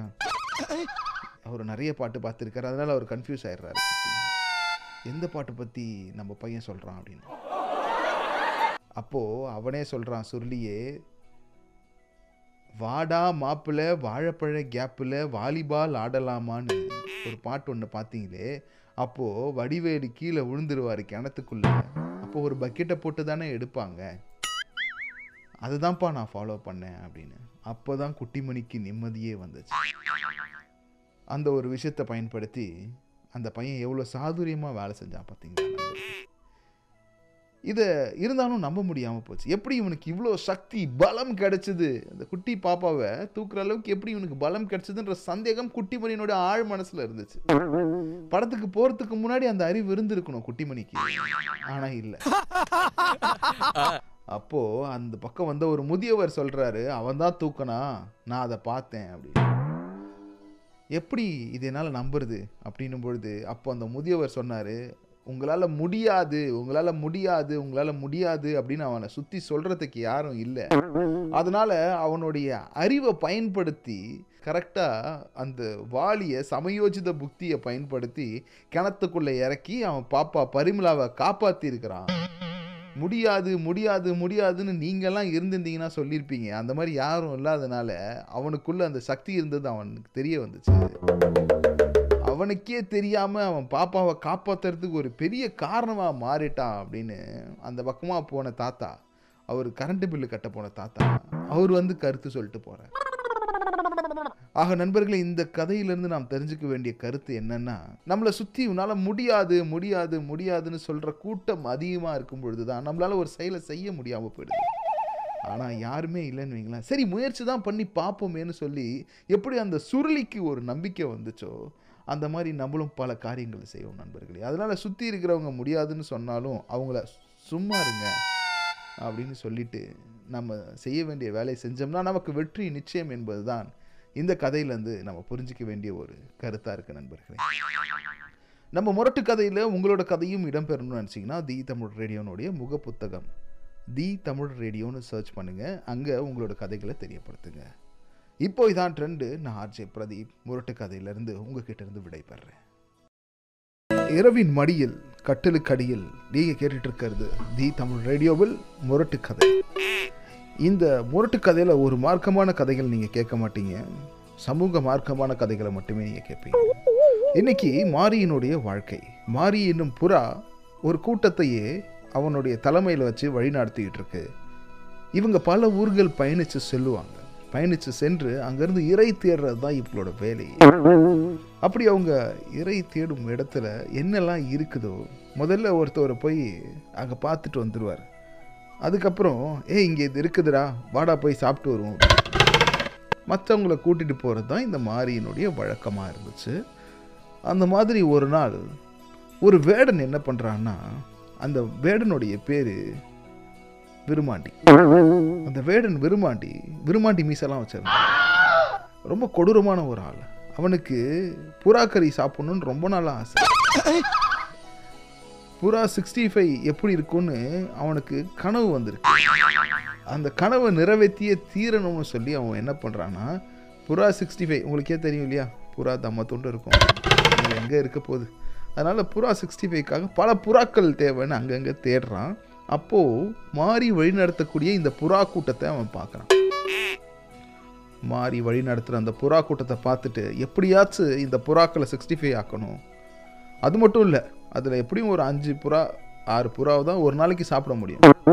மீதி இருந்த புறாக்கள் எல்லாம் ஃப்ரிட்ஜில் வச்சுருந்து அப்புறம் சாப்பிடணும்னு முடிவு பண்ணான் அவன் வீட்டு ஃப்ரிட்ஜையே ஃபுல்லாக எப்படி மாவு வைப்பாங்களோ நம்ம வீட்டிலலாம் அந்த மாதிரி புறாக்களால் நிரப்பணும்னு நினச்சான். அந்த அளவுக்கு மோசமான ஒரு எண்ணம் அவனுக்கு இருந்துச்சு. இந்த புறாக்களை எப்படி பிரியாணி பண்ணலாம் சிக்ஸ்டி ஃபைவ் பண்ணலாம் தந்தூரி பண்ணலாம்னு யூடியூப்பில் ஒவ்வொரு நாளும் தூங்குறதுக்கு முன்னாடி வீடியோ பார்ப்பான் அவன். இந்த புறாக்கள் அவன் வீட்டு வானலுக்கு போச்சா? இல்லை அவனோட வயிற்றுக்கு போச்சா? மாரியை எப்படியாச்சும் சுற்றி வளைச்சு பிடிக்கணும்னு அந்த சூழ்ச்சமக்கார ஒரு திட்டத்தை ஒன்று தீட்டுறான். மாரிக்கு என்னெல்லாம் உணவு பிடிக்கும்னு அவனோட ஸ்லாம் புக்கை பார்த்து தெரிஞ்சுக்கிறான். அந்த ஸ்லாம் புக்கில் அவனுக்கு சிக்கன் லாப்பா பிடிக்கும்னு அவன் எழுதி வச்சிருக்கான். அவங்க வாப்பா கிட்ட போய் லாப்பா கேட்டால் அவங்க அப்பா அவங்க வாப்பா அவனை காது மேலே அடிப்பாருன்னு அவன் லாப்பா கேட்கறதையே விட்டுட்டான் அவனுக்கு என்ன கிடைக்குதோ தானியங்கள் இதை மட்டுமே சாப்பிட்டுட்டு இருந்தான் இதை தெரிஞ்சுக்கிட்ட அந்த சூழ்ச்சமக்காரன் விருமாண்டி என்ன பண்ணுறான்னா மாரிக்கு அவன் பயணிக்கிற இடத்துல ஒரு லாப்பாவோட ஒரு பீஸ் வைக்கிறான் இதை கண்டுபிடிச்சு ஏன்னா மாரிக்கு மோப்ப சக்தி அதிகம் இல்லையா ஏரியாவில் ரவுடி வந்தாலே தேடி கண்டுபிடிச்சு அடிக்கிற மாரி இந்த லாப்பா அவனுக்கு ரொம்ப ரொம்ப பிடிச்ச லாப்பா அவனுடைய சக்தி அந்த வாசம் அவனுக்கு தெரிஞ்சு போய் டாம் அண்ட் ஜெரியில் ஜெரி பறந்து வரும் இல்லையா? சீஸ் வச்சோடனே அந்த மாதிரி பறந்து போகிறான் நம்ம மாதிரி பறந்து போய் அந்த லாப்பாவை எடுத்து டேஸ்ட் பண்ணி சாப்பிட்றான் பாருங்க. அவனுக்கு ரொம்ப சுவை நல்லா இருந்துச்சு. ஸோ நாளைக்கும் நீங்கள் லாப்பா கொடுப்பீங்களா? அப்படின்னு அங்கே இருந்த நம்ம வேடன் விருமாண்டி கிட்ட கேட்குறான் வேடன் விருமாண்டி ஒரு வஞ்சக சூழ்ச்சிக்காரன் என்ன பண்ணுறான்னா சிரிச்சுக்கிட்டே சொல்கிறான் நாளைக்கு உங்களுக்கு மட்டும் இல்லை உங்கள் குடும்பத்துக்கே நான் சிக்கன் லாப்பா கொடுக்க கடமைப்பட்டிருக்கேன் எல்லாரையும் கூட்டிகிட்டு வாங்க அப்படின்னு. அப்போதான் அவன் போடுற திட்டம் மாரிக்கு புலப்படலை. ஏன்னா மாறி வெளுத்ததெல்லாம் மில்க்குன்னு நம்புகிற ஒரு கேரக்டர் கிட்டத்தட்ட என்ன மாதிரி? ஸோ இவன் விருமாண்டி வெள்ளை சட்டை போட்டுருந்ததுனால அவன் கண்டிப்பாக பாலாக தான் இருப்பான்னு. இவன் ரொம்ப தப்பு கணக்கு போட்டுட்டான். மறுநாள் அவன் கூட்டத்தையே சிக்கன் லாப்பா கிடைக்கும் அதுவும் ஓசியில் கொடுக்குறாங்க. கண்டிப்பாக இங்கே போய் சாப்பிட்லான்னு சொல்லி கூட்டத்தையே கூட்டிகிட்டு வரான். பார்த்தா சிக்கன் லாப்பா சொன்ன மாதிரியே இருந்துச்சு. ஆனால் ஒரு வலைக்கு கீழே இருந்துச்சு. ஒரு வலையை போட்டு அந்த வலைக்கு கீழே சிக்கன் லாப்பாவை நம் விருமாண்டி அந்த மோசக்கார விருமாண்டி என்ன பண்ணுறான்னா பரப்பி வச்சிடறான். ஸோ எல்லாருக்குமே சிக்கன் லாப்பா பிடிக்குது. எல்லாரும் உள்ளே போய் கொத்தி கொத்தி சாப்பிட்றாங்க.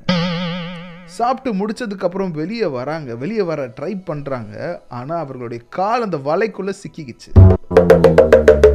ரொம்ப சிரமமான அந்த சூழலில் போன மாரியினுடைய குடும்பமே அவன் தலைமை தாங்கிய அந்த குழுவே அவன்கிட்ட மாட்டிக்கிச்சு. வேடன் விருமாண்டிக்கு மனசில் ஆஹா நாம் நைட் இன்னைக்கு சிக்ஸ்டி ஃபைவ் சாப்பிட போகிறோம்டா அப்படின்னு அந்த ஒரு ஆசை இருந்துச்சு. அவன் சம்சாரத்துக்கு ஒரு மெசேஜ் அனுப்புகிறான் வாட்ஸ்அப்பில் பேபிமா இன்னைக்கு நைட்டு மாறி தான் சிக்ஸ்டி ஃபைவ் நமக்கு அப்படின்னு சொல்கிறான் இந்த விஷயம் எப்படியோ மாரியோட காதுக்கு தெரிய வருது. அப்போ முடிவு பண்ணுற மாதிரி எல்லா பறவைகளும் நம்மளால் முடியாது நம்ம தோற்றுட்டோம் அப்படின்னு சொல்லி எல்லாரும் சிக்ஸ்டி ஃபைவ் ஆகிறதுக்கு ரெடி ஆயிடுச்சு. அப்போது அந்த மாதிரி ஒரு சூழலில் மாறி என்ன பண்ணுறான்னா ஒரு மோட்டிவேஷன் ஸ்பீச் பிகில்ல எப்படி கிளைமேக்ஸில் நயன்தாரா நயன்தாரா சொல்ல மாட்டாங்க. நம்ம பிகில் விஜய் சொல்லுவார் இல்லையா தளபதி விஜய். அந்த மாதிரி ஒரு மோட்டிவேஷன் ஸ்பீச் ஒன்று கொடுக்குறான் அதாவது நம்ம எல்லாரும் ஒற்றுமையாக இருந்தால் தான் பலமே இல்லைன்னா பலவீனம். அதனால் ஒற்றுமையாக நான் சொல்கிறேன் உங்களுக்கு. நான் சொல்லும்போது ஒன் டூ த்ரீன்னு சொல்லும்போது நம்ம பறக்கணும் அப்படின்னு சொல்கிற மாதிரி. ஏற்கனவே இவங்க எல்லாம் லாப்பா சாப்பிட்ட மயக்கத்தில் இருக்காங்க. இவங்களால பறக்க முடியல. ஏன்னா சாப்பிட்டது ஒரு சிக்கன் லாப்பா. சாப்பிட்ட உடனே கொஞ்சம் மத மதன்னு இருக்கும் இல்லையா? இந்த மாதிரி ஒரு சோகமான சூழல் யாருக்குமே வந்துடக்கூடாது நண்பர்களே. அப்படி ஒரு சூழல்ல அவனோட குடும்பமே அந்த வலை கீழே மாட்டிட்டு.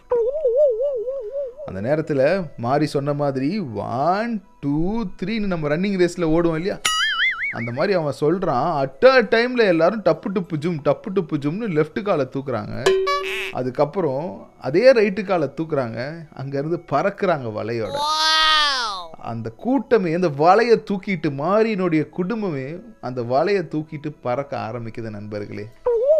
அதை பார்க்கறதுக்கு அந்த வேடனுக்கு எரிச்சலாக இருந்துச்சு. ஏன்னா அந்த வலையே அவன் வந்து பக்கத்து வீட்டுக்காரங்கிட்ட வந்து களம் வாங்கிட்டு வந்திருக்கான் அந்த அளவுக்கு ஏழு அவன்.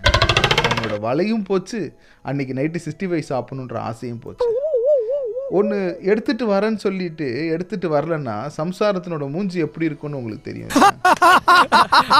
அந்த மாதிரி அன்னைக்கு அவனுக்கு அவ்வளோ பெரிய தண்டனை காத்துட்டு இருந்தது. அதுக்கப்புறம் அந்த வேடன் வீட்டில் என்ன நடந்துச்சுன்னு யாருக்குமே யாராலையும் யூகிக்கவே முடியல. அந்த அளவுக்கு அவன் சிரமப்பட்டான். நண்பர்களே இந்த கதையில வந்து நம்ம என்ன தெரிஞ்சுக்கலாம்? நம்ம இன்னொருத்தவங்களுக்கு தீங்கு விளைவிக்கணும்னு நினச்சிக்கிட்டிங்கன்னா நமக்கே நம்ம தீங்கு விளைவிச்சுக்கிறோம்.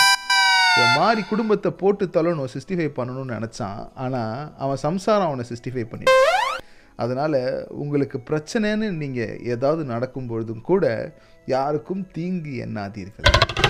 நீங்கள் சிக்ஸ்டி ஃபைவ் போட நினச்சிங்கன்னா உங்களே யாராவது சிக்ஸ்டி ஃபைவ் போட்டுருவாங்க.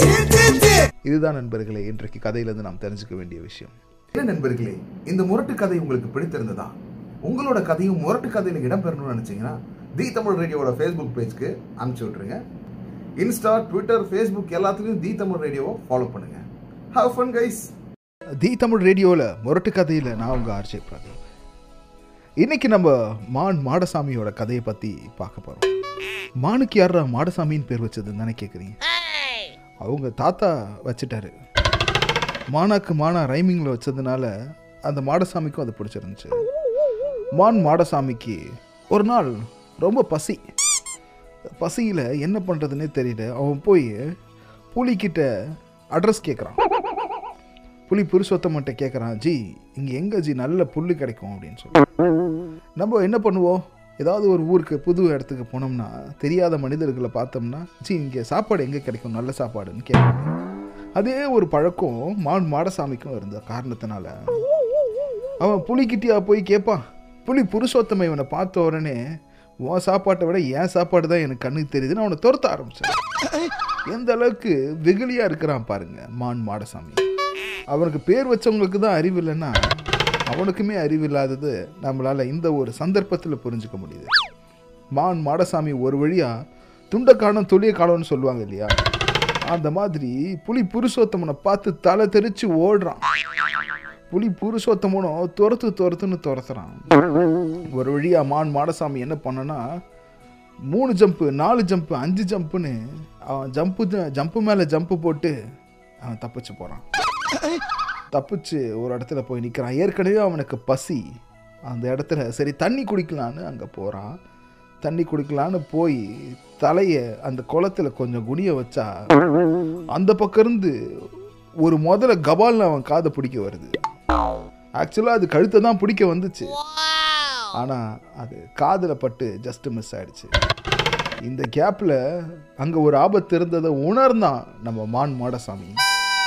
அதுக்கப்புறம் மறுபடியும் அங்கேருந்து ஓடினான் ஓடினான். அந்த காட்டினுடைய எல்லைக்கே ஓடினான்.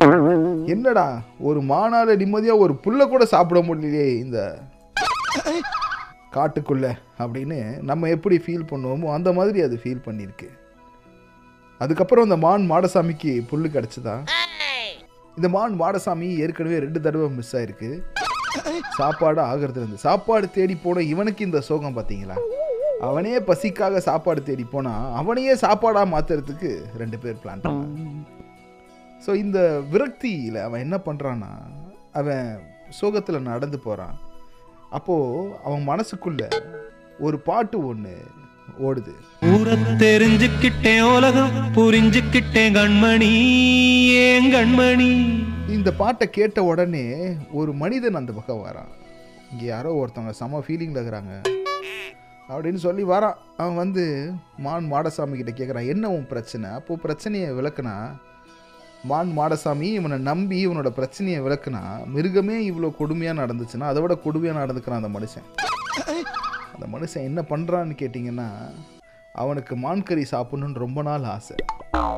வாண்டடாக மானே வந்திருக்கு. பேசாமல் மான் பிரியாணி சாப்பிட்டா என்ன? அப்படின்னு யோசிக்க ஆரம்பிச்சிட்டான். அந்த மானை எப்படி பிரியாணி பண்ணுறதுன்னு திட்டம் திட்ட ஆரம்பித்தான் அந்த மான் தண்ணி கொடுத்து அந்த மான் கிட்ட தண்ணி கொடுத்து பேசிக்கிட்டு இருக்கும்பொழுது அது கீழே குனியும் போது கத்தியால் அதோட தலையை வெட்டுறதுக்காக முயற்சி செய்கிறான் இதையும் தெரிஞ்சுக்கிட்ட அந்த மான் மாடசாமி என்னை ஏண்டா சும்மாவே இருக்க விட மாட்டீங்களா? என் வாழ்க்கையை ஏன் இவ்வளோ கொடுமையாக மாத்துறீங்க? அப்படின்னு சொல்லிட்டு அங்கேருந்து தப்பிச்சு ஓடுறான் தலைதெரிச்சு ஓடுறான். அப்படி ஓடி ஒரு இடத்துல அவன் மயக்கம் போட்டு விடுறான் ஏன்னா அவனுக்கு பசி தண்ணி தாகம்னு எல்லாமே அவனுக்கு இருக்குது என்ன பண்ணுறதுனே தெரியல. அப்போது அவன் ஒரு இடத்துல வேண்டுறான். என்னை யாருமே காப்பாத்துறதுக்கு இல்லையா இந்த உலகத்தில்? அந்த நேரத்தில் தான் யானை ஆறுமுகம் அந்த பக்கம் வரான். யானை ஆறுமுகம் அவனை பார்த்துட்டு என்னப்பா உனக்கு பிரச்சனை? அப்படின்னு அவன் கேட்குறான் அதுக்கு அவன் சொன்னான் உடனே யானை ஆறுமுகம் என்ன தெரியுமா பண்ணான் அப்படின்னு சொன்னான். அப்படின்னா என்னன்னு கேட்குறீங்களா நீ ஒன்றும் கவலைப்படாத நான் பார்த்துக்கிறேன்னு யானை பாஷையில் அவனுக்கு சொன்னான். மான் மாடசாமிக்கு மாடு பாஷை மட்டும்தான் புரியும். ஸ்பெல்லிங் மிஸ்டேக் மான் பாஷை மட்டும்தான் புரியும். அதனால் மான் மாடசாமி அது புரிஞ்சுக்க கஷ்டப்பட்டான். ஆனால் அவன் நமக்கு உதவி தான் செய்ய போகிறான் ஏன்னா குண்டா இருக்கிறவங்க உதவி தான் செய்வாங்கன்னு அவன் சின்ன வயசில் எங்கேயோ கற்றுக்கிட்டு இருந்திருக்கான் அதில் அவனை நம்பினான் நம்பி அவனை பாதுகாப்பாக நம்ம யானை ஆறுமுகம் மான் மாடசாமியை கொண்டுட்டு போகிறான் போயிட்டு இந்த இடத்துல தான் நாங்கள்லாம் புல்லு மேய்வோம். நீ போய் புல்லை மேயின்னு சொல்லிட்டு கொடுக்குறான். நம்ம மான் மாடசாமிக்கு ஒரே சந்தோஷம். ஏன்னா அங்கே அவன் எதிர்பார்த்த பொருட்கள் இருந்துச்சு. உடனே அதை மேயறதுக்காக அவன் போகிறான் ஆனால் அவன் மனசுக்குள்ளே ஏதோ ஒரு எண்ணம் அவனை தடுத்து நிறுத்துச்சு. அந்த எண்ணம் எப்படிப்பட்ட ஒரு எண்ணம் தெரியுமா? இந்த இடம் கொஞ்சம் புல் கம்மியாக இருக்கே. அந்த கரையில் புல் கொஞ்சம் அதிகமாக இருக்கே. பச்சை பசேல்னு தெரியுது. இங்கே விட அங்கே சுவை அதிகமாக இருக்குமோ? அவ்வளோ பசியில் இருந்த அவன் அலட்சக்காரத்தனமாக என்ன பண்ணுறான்னா அந்த கரையில் போய் சாப்பிடுவோன்னு சொல்லிட்டு அந்த கரைக்கு போகிறான் அங்கே போனால் அங்கேயும் புல் லைட் க்ரீனில் தான் இருக்குது. அப்புறம் அந்த கரையிலேருந்து இன்னொரு கரையை பார்க்குறான். அந்த கரையில் நல்ல க்ரீனிஷாக இருக்குது அடடா அந்த கரை இதை விட செழிப்பான புல்லுலாம் இருக்குது நம்ம அங்கே போய் சாப்பிடுவோம். இன்னைக்கு செம வேட்டைன்னு சொல்லி மான் மாடசாமி அந்த கரைக்கு போகிறான் இக்கரையிலேருந்து அக்கறை அப்படின்னு சொல்லி அவன் தாவி போயிட்டே இருக்கிறான். ஆனால் ஒவ்வொரு கரையில் போய் பார்க்குறப்பையும் இந்த கரையை விட அந்த கரையில் இருக்க பொருள் ரொம்ப பச்சை பசேல்னு இருக்குது. டெம்ட் ஆகி அந்த கரையில் போய் சாப்பிடலாம் அந்த கரையில் போய் சாப்பிட்லான்னு சொல்லிட்டு அப்படியே அவன் மயங்கி விழுந்துறான். நண்பர்களே இந்த கதையிலேருந்து நாம் தெரிஞ்சுக்க வேண்டியது என்ன? அக்கறைக்கு இக்கரை பச்சைன்னு நீங்கள் ஒரு பழமொழி கேள்விப்பட்டிருப்பீங்க இல்லையா? அது நம்ம மான் மாடசாமியினோட வாழ்க்கையிலேருந்து எடுத்த பழமொழி தான் அதனால் கையில் இருக்கக்கூடிய வாய்ப்பு நீங்கள் விட்டுட்டு அந்த கரையில் இருக்கக்கூடிய வாய்ப்பு ரொம்ப பெருசாக இருக்குது அது நல்லா இருக்கும் சுவையாக இருக்கும் நம்ம மான் மாடசாமி மாதிரி போனீங்கன்னா உங்களுக்கு பல்பு தான் கிடைக்கும். True true true true true அதனால் நண்பர்களே உங்களோட வாழ்க்கையில் நீங்கள் எடுக்கக்கூடிய முடிவுகளை தீர்க்கமாக எடுங்க தெளிவாக எடுங்க. தி தமிழ் ரேடியோவில் உங்களோட கதைகளும் இடம்பெறணும்னு நினச்சிங்கன்னா தி தமிழ் ரேடியோவுடைய ஃபேஸ்புக் பேஜில் உங்களோட மெசேஜை நீங்கள் எனக்கு அனுப்பலாம் உங்களோட கதைகளை நீங்கள் எனக்கு கொடுக்கலாம். தி தமிழ் ரேடியோ கேட்டுட்டு இருக்கீங்க நான் உங்கள் ஆர்ஜே பிரதீப். இன்னைக்கு முரட்டு கதையில் ஒரு நரியினுடைய கதையை தான் நம்ம பார்க்க போகிறோம் அந்த நரிக்கு அவங்க அப்பா அம்மா நாராயணன்னு பேர் வச்சுருக்காங்க. கொஞ்சம் பழைய பேராக இருக்குல்ல? ஆமாம் அந்த நரியினுடைய அம்மாவுடைய அப்பாவுடைய பேர் அதாவது அவங்க தாத்தாவுடைய பேர் அந்த நரிக்கு வச்சுருக்காங்க. அப்படி பாசமாக அந்த நரிக்கு குள்ள நரிக்கு அந்த பேரை வைக்கிறாங்க அவங்க. ஆனால் அந்த நரி என்ன பண்ணுதுன்னா எனக்கு அந்த பேர் வேணாம் அப்படின்னு சொல்லுது. அதுக்கு காரணம் இந்த சமூகம். வாடா நாராயணா. ஏய் நாராயணா குளிக்கிறியோ இல்லையோடா? அப்படின்னு நிறைய பேர் நாராயண நாராயணன்னு அவனை ஒரு மாதிரி கேவலமாக பேசுகிறான் இந்த சமூகமே அவனை பார்த்து ஒரு வெறுப்பை கக்குது. உடனே முடிவு பண்ணுறான் அந்த நரி நாராயணன் நமக்கு ஸ்டைலான ஒரு பேர் இருந்துச்சுன்னா இவங்கெல்லாம் நம்மளை கலாய்ப்பாங்களா? அதனால் ஸ்டைலாக பேர் மாற்றணும்னு சொல்லி நியூமராலஜி போய் பார்த்து இஷ்ஷில் முடிகிற மாதிரி ஒரு பேர் நரேஷ்னு மாற்றிக்கிறான் நரி நாராயணனை அதுக்கப்புறம் எல்லாரும் நரேஷ் நரேஷ்னு இஷ்ஷில் முடிகிற மாதிரி இருந்தான். இவனோட வேலை என்னன்னா அவன் ஒரு ஃபுட் பிளாகர் எங்கெல்லாம் சாப்பாடு கிடைக்குதோ அந்த சாப்பாட்டை போயிட்டு சாப்பிட்டு அதை வீடியோவாக எடுத்து போட்டு அதில் வர்ற காசில் தான் தன்னுடைய வாழ்க்கையை நடத்திக்கிட்டு இருக்கா இந்த நரி நரேஷ். பேர் மாற்றிட்டாங்க இல்லையா? அதனால தான் அப்படி சொன்னேன். நீங்கள் கன்ஃபியூஸ் ஆகிடாதீங்க இந்த நரி நரேஷ் என்ன பண்ணுறான்னா அதுக்கப்புறம் பல ஊர்கள் போகிறான் பல சாப்பாடுகளை சாப்பிட்ணும் அதை வீடியோ பண்ணணும். இந்த மாதிரி ஒரு எண்ணத்தில் இருக்கும் பொழுது அவனோட வாழ்க்கையில் நடந்த ஒரு பெரிய சம்பவம் தான். அதுக்கப்புறம் நம்மளோட வாழ்க்கையில் ஒரு மிகப்பெரிய வரலாற்று பதிவாக மாறுச்சு. என்ன நடந்துச்சு? நரி நரேஷனோட வாழ்க்கையில் நடந்த அந்த சம்பவம் என்ன? அதை நான் உங்களோட பகிர்ந்துக்கிறதுக்காக இருக்கிறேன். இன்னைக்கு தி தமிழ் ரேடியோவில் முரட்டு கதையில் நீங்கள் தெரிஞ்சுக்க போகிறது இதுதான். இந்த ராத்திரி வேலையில் ரஸ்னா குடிச்சா ஜில்லுன்னு ஜல் பிடிக்கும்னு ஒரு கல்ப்பு மில்க் குடிக்க சொல்லுவாங்க. அப்படி மில்க் குடிச்சிட்டு படுங்க. தி தமிழ் ரேடியோ கேட்டுட்டு இருக்கீங்க. ஆர்ஜே பிரதீப் உங்களுடைய ஆரோக்கியத்தின் மீது அக்கறை உள்ள ஆர்ஜே பிரதீப் என்னோட. முரட்டு கதையில் இன்னைக்கு நம்ம எதை பற்றி பேச போகிறோம்னா நம்ம நரேஷ் குள்ளநரி நரேஷனுடைய வாழ்க்கை. குள்ளநரி நரேஷ்க்கு ஒரு பழக்கம் இருக்குது எங்கே போனாலும் அவன் அங்கே இருக்கிற சாப்பாடை சாப்பிடுவான். அதை ஃபோட்டோ எடுத்து இன்ஸ்டாகிராமில் போட்டு இருபத்தஞ்சு லைக் வாங்குவான். அதே நேரத்தில் அதை ரீல்ஸாகவும் போடுவான். அதே நேரத்தில் அதை வீடியோ பண்ணி யூடியூப்லேயும் போடுவான். இது அவனுக்கு கொஞ்சமான வியூஸ் தான் கொடுத்துட்டு இருந்துச்சு. அதனால அவனோட ஃப்ரெண்டு ஒருத்தன் இருந்தான். அவன் ஃப்ரெண்ட் என்ன சொன்னான்னு கேட்டிங்கன்னா அதான் நம்ம குட்டிமணி. நீ நிறைய விஷயங்களை செய்யணும். கமெண்ட்டில் யாரெல்லாம் என்னெல்லாம் சொல்கிறாங்களோ அதெல்லாம் செஞ்சு பாரு. கண்டிப்பாக உன்னால் வளர முடியும்னு நம்ம நரி நரேஷ்க்கு குட்டிமணி ஐடியா கொடுக்குறான். சரி அதை நான் நம்பி அவன் என்ன பண்ணான்னா கமெண்ட்டில் அவங்க என்னென்ன கடைகள்லாம் சொல்கிறாங்களோ பாய் கடை பிரியாணி ஒருத்தன் டேஸ்ட் பண்ணி பாருங்கன்னு சொல்கிறான் அதை உடனே போய் நம்ம நரி நரேஷ் டேஸ்ட் பண்ணுறான் அந்த வீடியோ எடுத்து போடுறான் அது ஹிட் ஆகிடுது அந்த பாயும் பெரிய பணக்காரராக மாறிடுறாரு. ஸோ இந்த மாதிரி நிறைய விஷயங்கள் அவன் செஞ்சிட்டே இருக்கான். அப்போ திடீர்னு ஒரு நாள் குட்டிமணி சொல்கிறான் அங்கே ஒரு காட்டுக்குள்ளே கிரேப்ஸ் இருக்கு இல்லையா?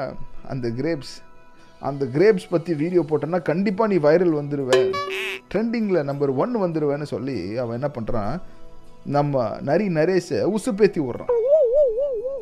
எப்படி நீங்கள் இந்த சார்பட்டா பரம்பரை படத்தில் பார்த்தீங்கன்னா அந்த மேட்ச் ஃபிக்ஸ் பண்ணுற நம்ம காளி விங்கட் ரெண்டு பேருக்கும் நடுவில் கொம்பி சீவி விடுவாரோ?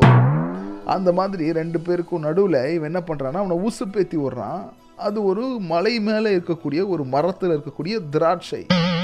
அந்த திராட்சையினுடைய சுவை அருமையாக இருக்கும். நீ அங்கே போய் பாரு அதை டேஸ்ட் பண்ணு அதை வீடியோவாக எடுத்து போடு அப்படின்னு சொல்லி இவன் உசுப்பேத்தி விட ட்ரெண்டிங்கில் வரணுன்ற ஒரு எண்ணத்தில் வெறியில் நம்ம நரேஷ் என்ன பண்ணுறான் நரி நரேஷ் வேகமாக போகிறான் அந்த மலைகளை நோக்கி. அப்புறம் தான் தெரியுது அது ரொம்ப தூரம் இருக்குன்னு சொல்லி. அதுக்கப்புறம் என்ன பண்ணுறான்னா ஒரு கால் டாக்ஸி புக் பண்ணி அப்புறம் அங்கேருந்து போகிறான் போகிற அவசரத்தில் அவன் கேமராக்கு சார்ஜர் எடுத்துகிட்டு போகாமல் போயிடுறான். அவனுக்கு ஒரே கஷ்டமாயிடுது. அதனால் மறுபடியும் வீட்டுக்கு வந்து அந்த சார்ஜர் எல்லாத்தையும் எடுத்துகிட்டு போகிறான் போயிட்டுருக்கான். அந்த அந்த மலைக்கிட்ட வந்த உடனே அந்த திராட்சைகளை அவன் பார்த்ததும் அவனுக்கு ரொம்ப பெரிய சந்தோஷம். ஆஹா நம்ம ட்ரெண்டிங்கில் வரப்போகிறோன்ற எண்ணம் அவனுக்குள்ள சிறகு விரித்து பறக்க ஆரம்பிச்சிருச்சு. ஆனால் கொஞ்ச நேரத்திலே அந்த சிறகு உடைஞ்ச பறவையாக அவன் மாறிட்டான். என்ன விஷயம்னு கேட்டிங்கன்னா அந்த திராட்சை இருந்த உயரம் எட்ட முடியாத ஒரு உயரமாக இருந்துச்சு. ஏன்னா இவன் கையில் வெறும் சார்ஜர் மட்டும்தான் வச்சுருக்கான் கேமரா வச்சுருக்கானே தவிர்த்து ஏணி வச்சிடல அந்த ஏணி இல்லாதனால நாலு காலில் நீங்கள் யோசிச்சு பாருங்க நம்ம நரி நரேஷால எப்படி மரம் ஏற முடியும்னு நினைக்கிறீங்க? நீங்கள் கேட்கலாம் அது திராட்சை கொடி தானே அந்த கொடியை அது மேலே யாரோ ஏற்றி விட்டுருக்குறாங்க.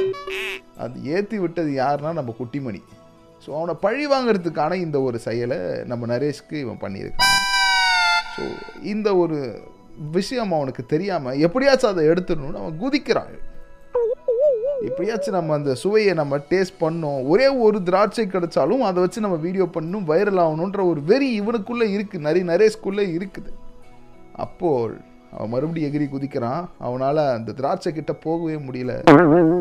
அவனுக்கு மிகப்பெரிய ஒரு சோகம் அவனோட மனசுக்குள்ளே இருக்குது அப்போ அந்த நேரத்தில் விடுகதையா இந்த வாழ்க்கை? எனது கை என்னை கெடுப்பதுவோ? அந்த பாட்டு அவனுக்குள்ள ஓடுது. அவன் கண்களிலிருந்து தாரை தாரையாக கண்ணீர் கொட்டுகிறது. அந்த நரேஷ் அந்த திராட்சையை எடுப்பானா? என்ன நடந்துச்சு? அந்த வீடியோ அவன் எடுப்பானா? எல்லாத்தையும் நான் உங்களுக்கு சொல்கிறேன் அதுக்கு முன்னாடி ஒரு நமிதா பாடல் நச்சுன்னு வந்துட்டு இருக்கு. அந்த பாட்டை கேட்டு முடிச்சுட்டு வாங்க.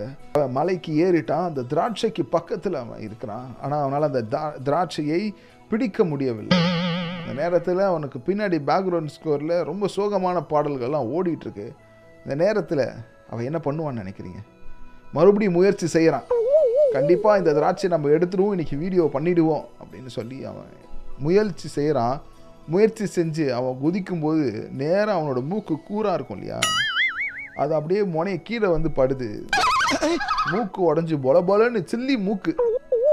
சில்லித்தனமாக இந்த ஒரு விஷயத்துக்காக ஏறி குதிச்சதுனால அவனோட சில்லி மூக்கு உடஞ்சி பொல பொலன்னு ரத்தம் வர ஆரம்பிச்சு அதுக்கு மேலேயும் அந்த திராட்சை அவன் எடுப்பான்னு நினைக்கிறீங்களா? அதுக்கு மேலேயும் அவன் அந்த முயற்சி செய்யலை. ஏன்னா இன்னும் கொஞ்ச நேரத்தில் மூக்கிலேருந்து ரத்தம் வெளியில் வந்து அவன் காலி ஆகிறதுக்கான வாய்ப்புகள் இருக்குன்றதுனால அவன் மருத்துவமனையை தேடி போக ஆரம்பிச்சிட்டான். இது எல்லாத்தையும் வீடியோவாக ரெக்கார்ட் பண்ணியிருக்கான் அவன். அந்த இன்பிட்வீன் கேப்பில் மக்களுக்கு என்ன சொல்லியிருக்கான்னா எதனால் என்னால் அதை எடுக்க முடியாமல் போயிடுச்சுன்னு நினைக்கிறீங்க? அந்த பழம் புளிக்கும். அந்த திராட்சை புளிக்கும் என்பதனால் தான் நான் அதை எடுக்க முடியல. அதனால் ஒன்றும் பிரச்சனை இல்லை. புளிக்கிற திராட்சையை நம்ம நல்ல வேளை சாப்பிடலைன்னு சொல்லி சப்ப கட்டு கட்டியிருக்கான் எப்படி அடுத்த எக்ஸாமில் நான் பாஸ் ஆகிடுவேன்னு ஒரு பையன் சொல்றானோ அந்த மாதிரி அவன் சப்ப கட்டு கட்டியிருக்கான் நம்ம நரி நரேஷ். இந்த வீடியோவை பார்த்த பெரியவங்கள் எல்லாருமே கேட்டிங்கன்னா இந்த பழமொழியை பார்த்தீங்கன்னா இந்த பெரியவங்க தான் பயன்படுத்தியிருப்பாங்க. சீச்சி இந்த பழம் புளிக்கும் அப்படின்னு. எப்படின்னா அதுக்கு பின்னாடி அந்த வரலாறுக்கு பின்னாடி இருக்கக்கூடிய இந்த சம்பவம் தான் காரணம். நண்பர்களே இந்த கதையிலேருந்து நம்ம என்ன புரிஞ்சுக்கிறோம் நண்பர்களே? நம்மளால் ஒரு விஷயம் செய்ய முடியலனா மூக்கு உடஞ்சி போயிடுச்சுன்னா நம்ம என்ன சொல்லிடுறோம்? சீச்சி அந்த பழம் புளிக்கும்னு நிறைய நிறைய சொன்ன மாதிரி அந்த செயலையே நிராகரிப்பாப்புன்னு நிராகரிச்சிடும் அது கிடையாது. அவனால் செய்ய முடியல. அந்த நேரத்தில் அவன் கிட்ட ஏணி இல்லை. இல்லைன்னா சொரட்டுக்கோல்னு சொல்லுவாங்க இல்லையா? நம்ம ஊர்லலாம் அந்த முருங்கை மரத்தில் ஒரு கொக்கி இப்படி வச்சு இப்படி இருப்பாங்க முருங்கைக்காய் கொய்யாக்காய் மாங்கான்னு எந்த காயாக இருந்தாலும் கீழே விழுந்துடும் தம்மா தூண்டு திராட்சை விழாதா அவன் அதுக்கு தயாராக ஆயத்தப்படியோடு அங்கு செல்லவில்லை. அந்த காரணத்தினால் அந்த திராட்சையை அவனால் ருசிக்க முடியவில்லை நண்பர். அதனால நீங்க செய்யாத காரியங்கள் எதுவும் புளிக்கிற திராட்சை கிடையாது. முயற்சி செய்யுங்க. நிறைய விஷயங்களை இந்த உலகத்துல நீங்க சாதிப்பதற்காக பிறந்திருக்கிறீர்கள் நண்பர்களே. என்ன நண்பர்களே இந்த முரட்டு கதை உங்களுக்கு பிடித்திருந்ததா? உங்களோட கதையும் முரட்டு கதையில் இடம்பெறணும்னு நினைச்சீங்கன்னா தி தமிழ் ரேடியோவோட ஃபேஸ்புக் பேஜ்க்கு அனுப்பிச்சு விட்டுருங்க. இன்ஸ்டா ட்விட்டர் ஃபேஸ்புக் எல்லாத்துலயும் தி தமிழ் ரேடியோவை ஃபாலோ பண்ணுங்க. ஹவ் ஃபன் கைஸ் முரட்டு கதை கேட்டுட்டு இருக்கீங்க நண்பர்களே நான் உங்க ஆர்ஜே பிரதீப். இன்னைக்கு முரட்டு கதையில நித்தினோட வாழ்க்கைக்குள்ள தான் நம்ம பார்க்க போறோம். நித்தினோட நீங்க வேறையோ ஒருத்தரை நினைக்கிறீங்க.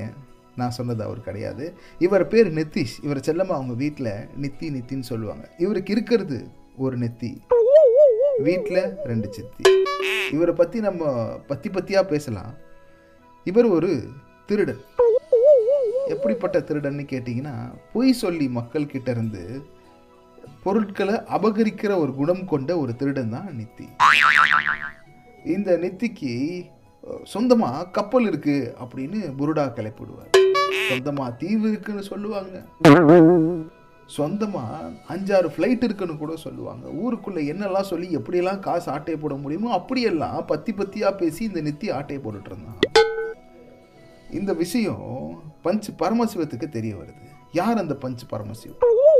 எப்பவுமே ஹீரோ இன்ட்ரடக்ஷன் முடிஞ்ச உடனே வில்லன் இன்ட்ரடக்ஷன் நடக்கும். இங்க வில்லன் இன்ட்ரடக்ஷனுக்கு அப்புறம் ஹீரோ இன்ட்ரடக்ஷன் நடக்கும். நம்ம கதையினுடைய நாயகன் யாருன்னா பஞ்ச் பரமசிவம். இவன் எப்பேற்பட்ட தீவிரவாதியாக இருந்தாலும் எப்பேற்பட்ட கேடுகெட்டவனாக இருந்தாலும் அவர்களை பஞ்சு சொல்லி திருத்துவதில் வல்லவன். அதனால ஊர் மக்கள் செல்லமா அவனுக்கு பஞ்சு பரமசிவம்னு பேர் வச்சாங்க. இவன் நிறைய இடத்துல நம்ம நித்தி தன்னுடைய கைவரிசையை காமிச்சிட்டு வரான். அவனை எதிர்த்து பல பேர் ஃபேஸ்புக்கில் வீடியோலாம் போடுறாங்க. ஆனால் அதை அவன் கண்டுக்க கூட இல்லை. இப்போது நம்ம பஞ்சு பரமசிவம் எப்படி நித்தியை திருத்துறாரு? என்ன நடக்குது? இவங்களோட வாழ்க்கை சம்பவம் என்ன விஷயத்தை உணர்த்துது? அப்படின்னு நம்ம பார்த்தோம்னா நம்ம நித்தி என்ன பண்ணுறான்னா எல்லார்கிட்டேயும் நடிக்கிறான். போலியாக தன்னுடைய வாழ்க்கை ஒரு சிறப்பான ஒரு வாழ்க்கை மாதிரி மக்கள்கிட்ட காமிச்சுக்கிறதுக்காக. தான் சிறந்தவன் என்பதை உணர்த்துவதற்காக பயங்கரமான வேடங்கள்லாம் போட்டு நடிக்கிறான்.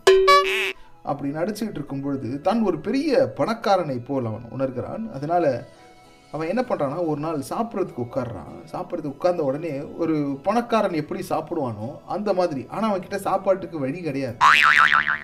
ஆனால் வெளியில் தெரிஞ்சால் அது அசிங்கம் அவமானம் இல்லையா? அதனால் ஒரு பில்டப் மெயின்டைன் பண்ணிக்கிட்டே இருக்கிறான் நித்தி. அப்போ அவன் ஒரு பாவலா காமிச்சிட்டு சாப்பிட்றான். பாவலா என்றால் தெரியும்ல நண்பர்களே. பாவலானோடனே ஒரு சில பேர் நடிகை பாவனாவை நினச்சிருப்பாங்க. இன்னும் ஒரு சில பேர் ரீல்ஸில் வந்து அரகுர ஆட்டம் போடுறாங்களே அந்த பாவனா. அவங்கள கூட நீங்கள் நினச்சிருப்பீங்க. ஆனால் நான் சொன்னது பாவனா இல்லை பாவலா. இல்லாத ஒரு விஷயத்தை இருப்பது போல காமிக்கிறது தான் பாவலான்னு சொல்லுவாங்க. யார் சொல்லுவாங்கன்னு கேட்டிங்கன்னா எங்கள் ஏரியாவில் சொல்லுவாங்க. எங்கள் ஏரியாவில் எப்படி சொல்லுவாங்கன்னு எனக்கு தெரியாது. அதாவது இந்த நித்திக்கு இருக்கக்கூடிய வேலை என்னன்னா காலையில எழுந்திருச்ச உடனே எல்லாரும் வெறுப்பேத்துற மாதிரி சாப்பிட்றது தான் அவனுடைய வேலை. அப்போ அவன் கிட்ட வெறுப்பேத்துற மாதிரியான உணவுகள் இருக்குமான்னு கேட்டிங்கன்னா உணவே இருக்காது. உணவு இருப்பதாக நினைத்து கொண்டு அவன் என்ன பண்ணுவான்னா எல்லாரும் முன்னாடியும் ஆ இதோ இருக்கு கறித்துண்டு. இதோ பிரியாணி. இதோ அப்படின்னு சொல்லி எல்லா பொருட்களையும் எடுத்து வச்சுட்டு நடிப்பான் அவன். பொய்யா நடிப்பான். ஒரு பொய்க்காரன் இல்லையா நித்தி? அதனால பொய்யா நடிக்கிறான். தூரத்துல இருந்து பார்க்கறவங்களுக்கு ஒரு வெறித்தனமான வேட்டை உணவு அவன் கிடைச்சிருக்கு போல இருக்கு. அவன் செல்வந்தன் பணக்காரன் அப்படிதான் இருப்பான். அவனோட வாழ்க்கை முறை வேற லெவல் அப்படின்னு தூரத்துல இருக்கிறவங்க எல்லாரும் நினைச்சுப்பாங்க அவன் கொடுக்கிற பாவலா அந்த அளவுக்கு இருக்கும். அந்த அளவுக்கு துல்லியமான நடிகன் அவன். ஸோ இந்த விஷயம் நம்மளுடைய பஞ்சு பரமசிவத்துக்கு தெரியப்படுத்துது. எங்கேருந்து இவனை அடக்கணும்? அவன் காலையில் எழுந்திருச்ச உடனே போடுற சீனை முதல்ல முடக்கணும். அப்போதான் அவனை அடக்க முடியுன்றத உணர்ற பஞ்சு பாலா அவன் கிட்ட வராரு அந்த வீட்டுக்கு வராரு. நம்ம பஞ்சு பரமசிவம் பக்கத்தில் வர வர நம்ம நெத்தி இருக்கான் இல்லையா? அவன் தான் பயங்கரமாக கத்தி கத்தி போய் சொல்லுவான் அவன் இன்னும் கொஞ்சம் ஆக்ட் அதிகமாக கொடுக்குறான். ஒரு பலத்த விருந்தை சாப்பிடுவது போல பாசாங்கு செய்து கொண்டிருக்கிறான். அதாவது பாவலா செஞ்சு கொண்டிருக்கிறான். பக்கத்தில் ஆள் வந்துட்டாரு. பார்த்துட்டாரு. பங்கமாக மாட்டினான். ஆனாலும் அவனால் அதை ஒற்றுக்கொள்ள முடியவில்லை. சூப்பரான சாப்பாடு சான்ஸே இல்லை அப்படின்ற மாதிரி. இன்னும் கொஞ்சம் எக்ஸ்ட்ரா பிட்டை போடணும். உலகம் நம்பணும் என்பதற்காக நம்ம நித்தி என்ன பண்றான்னா ஓ ஒரே காரமா இருக்குது அப்படின்னு சொல்லி தண்ணி குடிச்சு நடிக்கிறான். அதாவது வித்த காமிக்கிறான். இதை பொறுமையா பார்த்த நம்ம பஞ்சு பரமசிவம் ஒரு பஞ்சு ஒன்று போட்டார். ஏப்பா நீ தான் ஒரு ராஜபோக விருந்து சாப்பிட்றியே? கொஞ்சம் நீ கம்மி பண்ணியிருக்கலாம் இல்லையா காரத்தை? அப்படின்னு சொல்லியிருக்காரு. அப்போது அதுக்கு நம்ம நித்தி சொல்லியிருக்கலாம் ஆமாஞ்சி எனக்கு ஒரு கான்கால் ஒன்று இருந்துச்சு யூஎஸில் கிளைண்ட்டோட அதாவது அவன் வீட்டில் கம்ப்யூட்டரே கிடையாது. ஆனால் அவன் சொல்கிறான் கான்கால் இருந்துச்சு யூஎஸில் கிளைண்ட்டோட அந்த அவசரத்தில் நான் கொஞ்சம் மிளகாத்தூள் ரெண்டு ஸ்பூன் எக்ஸ்ட்ரா போட்டேன் அப்படின்னு. உடனே அதுக்கு நம்ம பஞ்சு பரமசிவம் இருக்கிறார் இல்லையா? அவர் கொடுக்குறாரு. சரி அப்படின்னா ஒரு ஸ்வீட்டாச்சும் வச்சுருக்கலாம் இல்லையா உன்னோட விருந்தில் அப்படின்னு. ஏன்னா ராஜ விருந்துனா அதானே இனிப்பெல்லாம் இருக்கணும் இல்லையா? உடனே ஊர் மக்களே கைத்தட்டி சிரிக்க ஆரம்பிச்சாங்க. இவனுக்கு அவமானமா போயிடுச்சு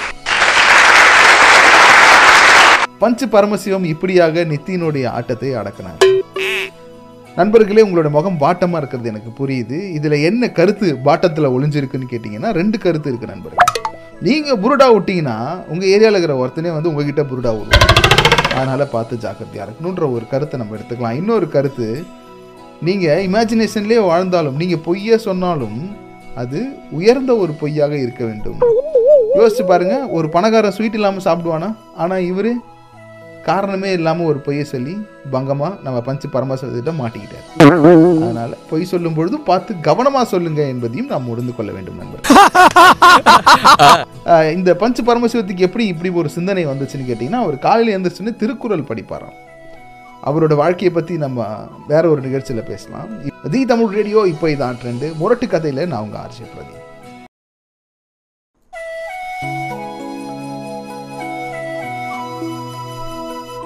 The Tamil radio கேட்டுட்ருக்கீங்க. நான் உங்கள் ஆர்ஜே பிரதீப். இன்னைக்கு முரட்டு கதையில் போதும் பொண்ணு அவங்களோட வாழ்க்கையை பற்றி தான் நம்ம பார்க்க போகிறோம் அதாவது ஒரு வீட்டில் தொடர்ந்து ஏழு பெண்கள் குழந்தைகள் பிறந்துட்டாங்க. நியாயமாக பார்த்தா அவங்க வேற ஒன்று பண்ணியிருக்கணும். ஆனால் அது பண்ணாமல் இவங்க அந்த ஏழாவதாக பிறந்த பெண் குழந்தைக்கு போதும் பொண்ணுன்னு பேர் வச்சுட்டாங்க. அதே மாதிரி இந்த கதையில் வர ஹீரோவோட பேர் போதும் பையன். அவங்க வீட்டில் மொத்தமாக ஒன்பது பசங்க ஒன்பதாவதாக பிறந்தது இவன். அதனால போதும் பையன்னு பேர் வச்சுருக்கான். நியாயமாக பார்த்தீங்கன்னா இவங்க எல்லாம் சேர்ந்து ஒன்று பண்ணியிருக்கணும் ஆனால் அதை பண்ணாமல் வேற ஒன்று பண்ணதுனால இவங்களோட வாழ்க்கையில் இவங்களுக்கு இப்படி ஒரு பேர் வந்துச்சு. இந்த போதும் பொண்ணும் இந்த போதும் பையனுக்கும் கல்யாணம் பண்ணி வைக்கிறாங்க. கல்யாணம் பண்ணி அவங்களோட வாழ்க்கையை தொடங்கணுன்றதுக்காக அவங்கள வந்து தேனிலவுக்கு அனுப்பி வைக்கிறாங்க. நம்ம கனி மூணுன்னு சொல்லுவோம் இல்லையா?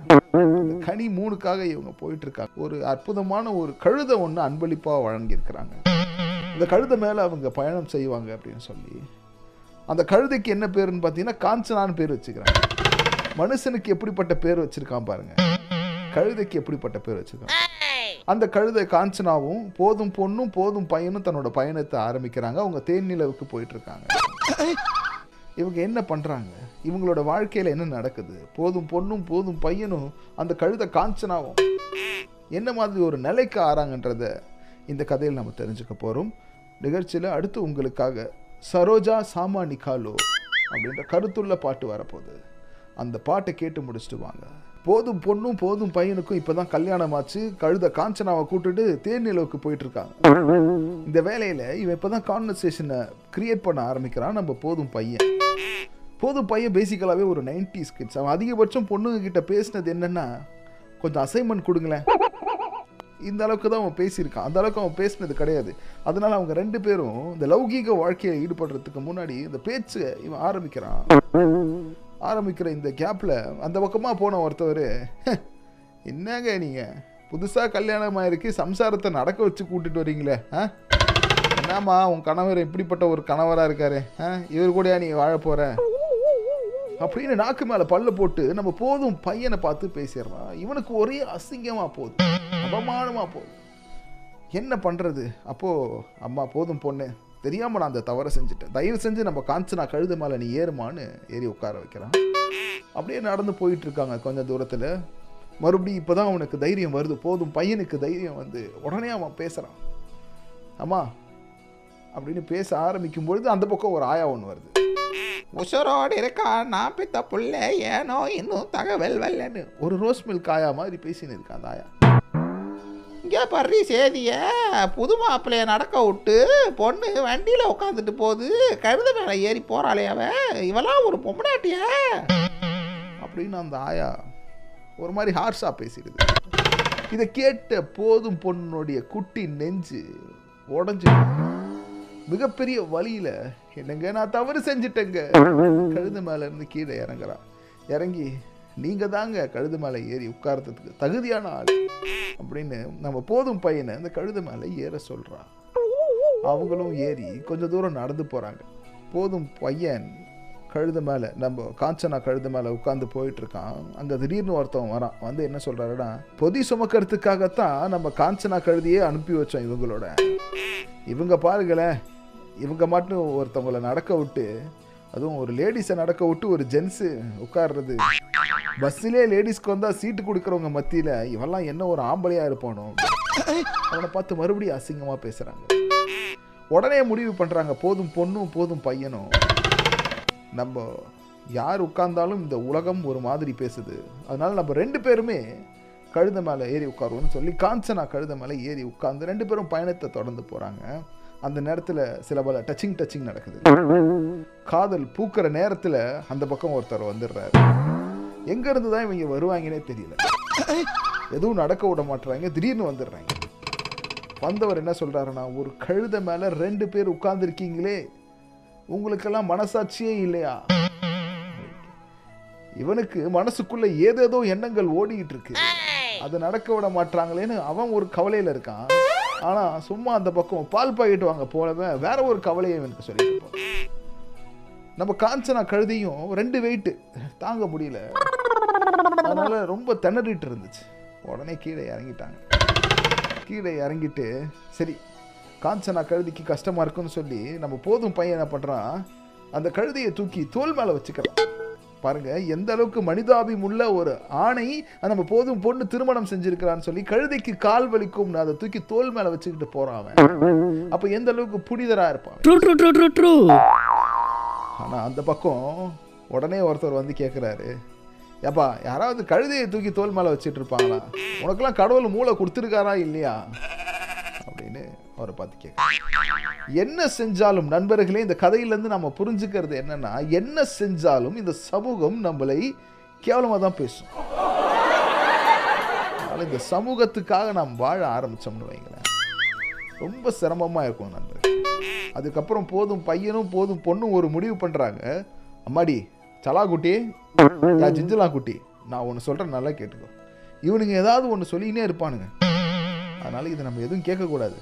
கொஞ்ச நேரம் நான் கழுது மேலே உட்காந்துக்கிறேன். நம்ம காஞ்சனா மேலே ட்ராவல் பண்ணுறேன் நீ கொஞ்ச நேரம் நம்ம காஞ்சனா மேலே ட்ராவல் பண்ணு. அப்படியே நம்ம ட்ராவல் பண்ணும். கொஞ்ச நேரம் நம்ம இறங்கிடுவோம். காஞ்சனாக்கு ரெஸ்ட்டு கொடுத்துருவோம். இப்படியே போனோம்னா லைஃப் கொஞ்சம் நமக்கு ஹாப்பியாக போகுமா? அப்படி அவங்க ரெண்டு பேருக்குள்ள ஒரு அண்டர்ஸ்டாண்டிங் ஒன்று வந்துடுது. பார்த்தீங்களா நண்பர்களே?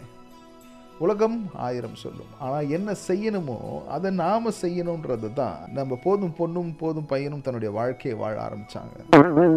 சீரியல் மாதிரி நானும் தொடரும் போட்டுருவேன் நீங்கள் நினச்சிருப்பீங்க. பேசிக்கலி அப்படிப்பட்ட ஆள் நான் கிடையாது. அவங்க வாழ்க்கை அதுக்கப்புறம் ரொம்ப சந்தோஷமாக நடந்துச்சு. இதுக்கு மேலே இன்டெப்த்தாக டீட்டெயிலாக யாராவது கேட்டிங்கன்னா கல்லாலே அடிப்பேன் என்ன நண்பர்களே இந்த முரட்டு கதை உங்களுக்கு பிடித்திருந்ததா?